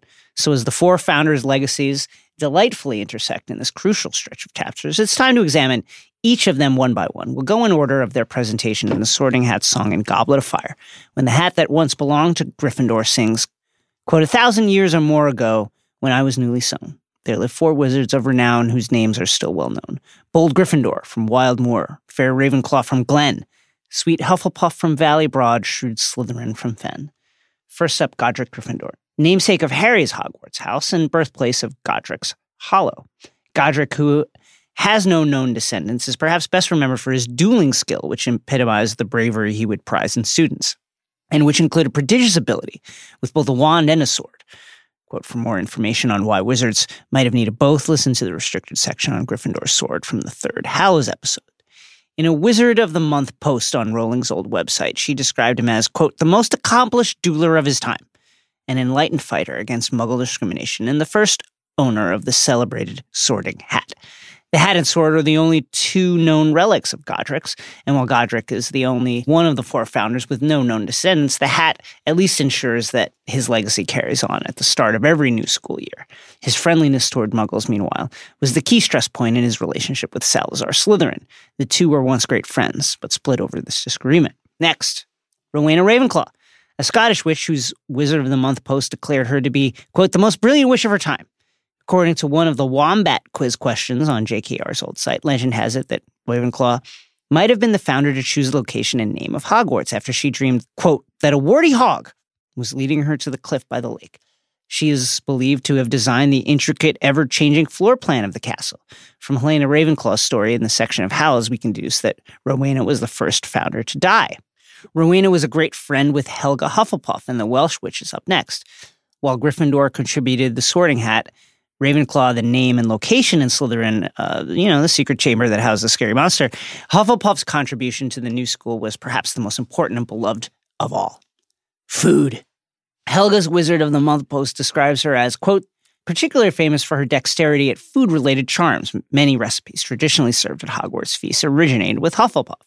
Helga was known as a charming witch as well, with care and warm thoughts for folks of all backgrounds. And as we detailed in the restricted section on house elves, she brought those creatures to Hogwarts kitchens where they could experience working conditions without fear of abuse or mistreatment. Last up, Salazar Slytherin, the pure blood wizard who left the school after fighting with his fellow founders about muggle born attendees. According to a Rowling tweet in April, his name comes from the dictator Antonio Salazar, who ruled Portugal several decades before Rowling lived there for a couple of years teaching English. Salazar Slytherin's Wizard of the Month description focuses on a set of various rare talents he possessed. Quote, Salazar Slytherin was one of the first recorded Parselmouths, an accomplished legilimens, and a notorious champion of pure blood supremacy. He is the only founder with a known wand core, and in his case, a unique one. Salazar built his own wand with a basilisk horn in the center, and he imbued it with a special failsafe. So if he spoke a particular word in Parseltongue, the wand would sleep and prevent a potential thief from using it.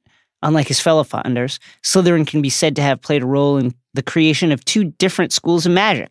His descendant, Isolt Sayre, who, like Tom Riddle, was also connected to the Gaunt family line, founded Ilvermorny in the United States, but unfortunately for Slytherin's living wishes. At Ilvermorny, just like at Hogwarts, Muggle born witches and wizards, sorry, no-Maj born witches and wizards, can receive just as strong as an education as their half and pure blood peers.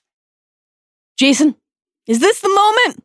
Oh, there's a podcast going on here. So let's split our nuggets, if not our souls, by sharing seven of our favorite insights and observations from Hallows chapters 29 through 31 because seven remains the most powerfully magical number. You go first.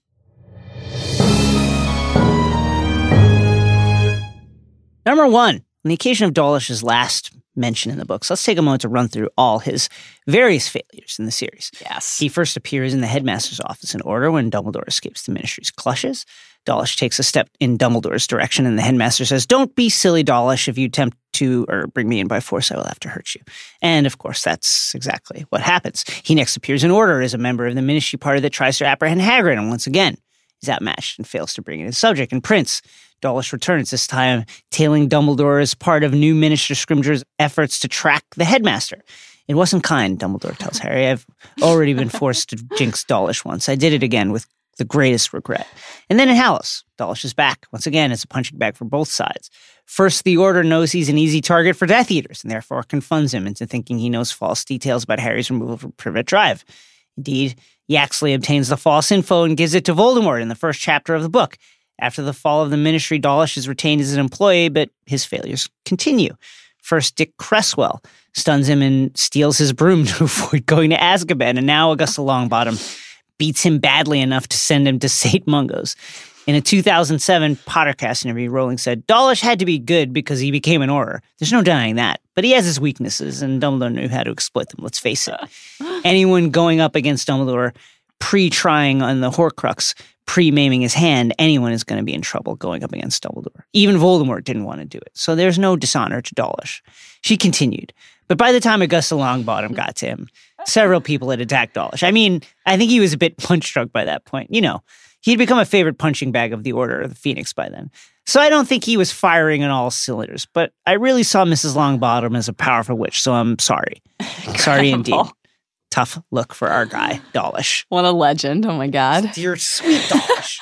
Number two, in 2015, Rowling began a tradition of apologizing on Twitter every May 2nd, the anniversary of the Battle of Hogwarts, for a different death that she had written. The first death for which she chose to atone? Fred Weasley's.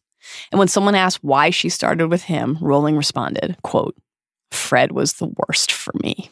Number three, Neville says that in the now compulsory Muggle studies class, Carrow teaches them, quote, how Muggles are like animals, stupid and dirty.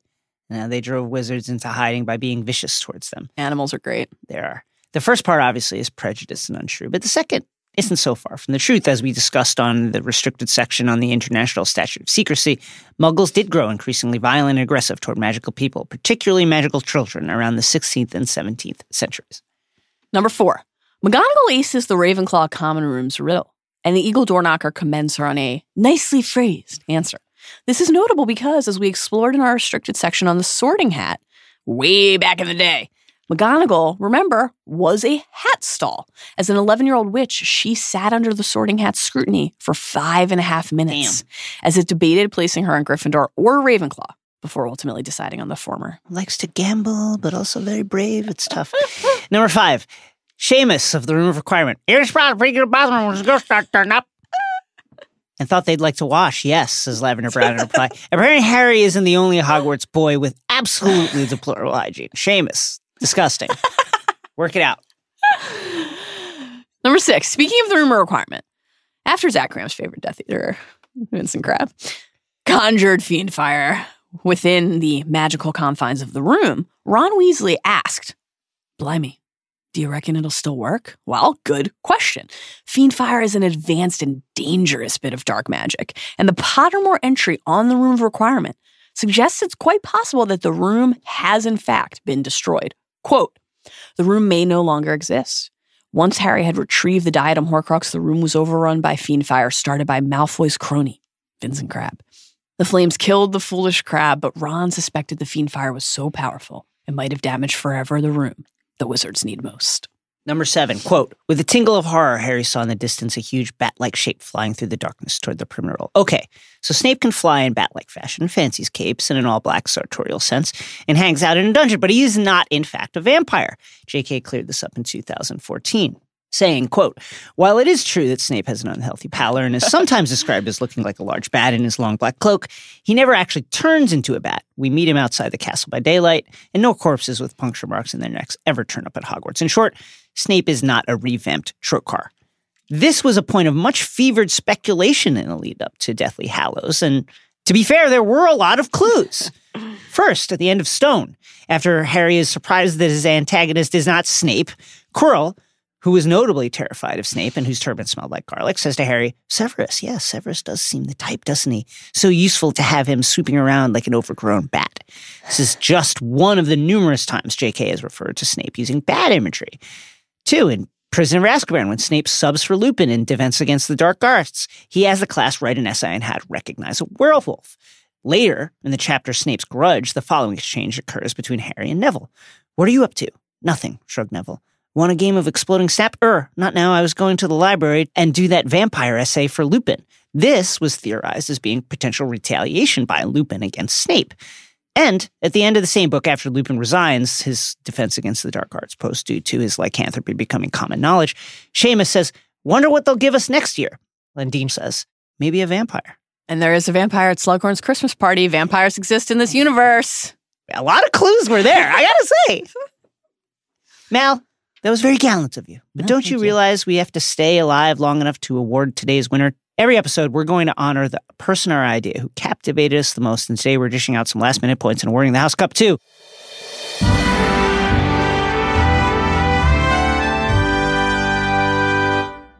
The Defenders of Hogwarts. All of them. Obviously, an iconic showing from Neville, who has emerged as a true leader among the student body. All time flex session from McGonagall, Yes. just showing off the pecs, the biceps, everything, in owning the Carrows and beating Snape and rallying her fellow heads of house to bring the castle to life. Mass arrival from the members of Dumbledore's army, the Order of the Phoenix, and Harry's old Quidditch team, really reinforcing how many people are with Harry in this fight. Even our guy Percy showed up. Even Percy. even Percy. Everyone fights, even the stone gargoyles of the building, even those who, like Ginny, were told to stay behind. And of course, Fred, dear Fred, gives his life. All right, Peter Fred. Terrible. All right, friends. Which came first, the podcast or the flame? We'll let you know as soon as Isaac Lee and Zach Kram, our indispensable producer and researcher, arrive to answer and let us in. We hope that you had as much fun as we did today, that you are as excited as we are for the rest of this journey, and that you will join us again next time when we will be discussing Deathly Hallows chapters 32 and 33, and it's going to get dusty Yes. going to be a wreck. Until then, remember if any of you attempt to sabotage our resistance or take up arms against us within this studio, then binge heads, we pod to kill.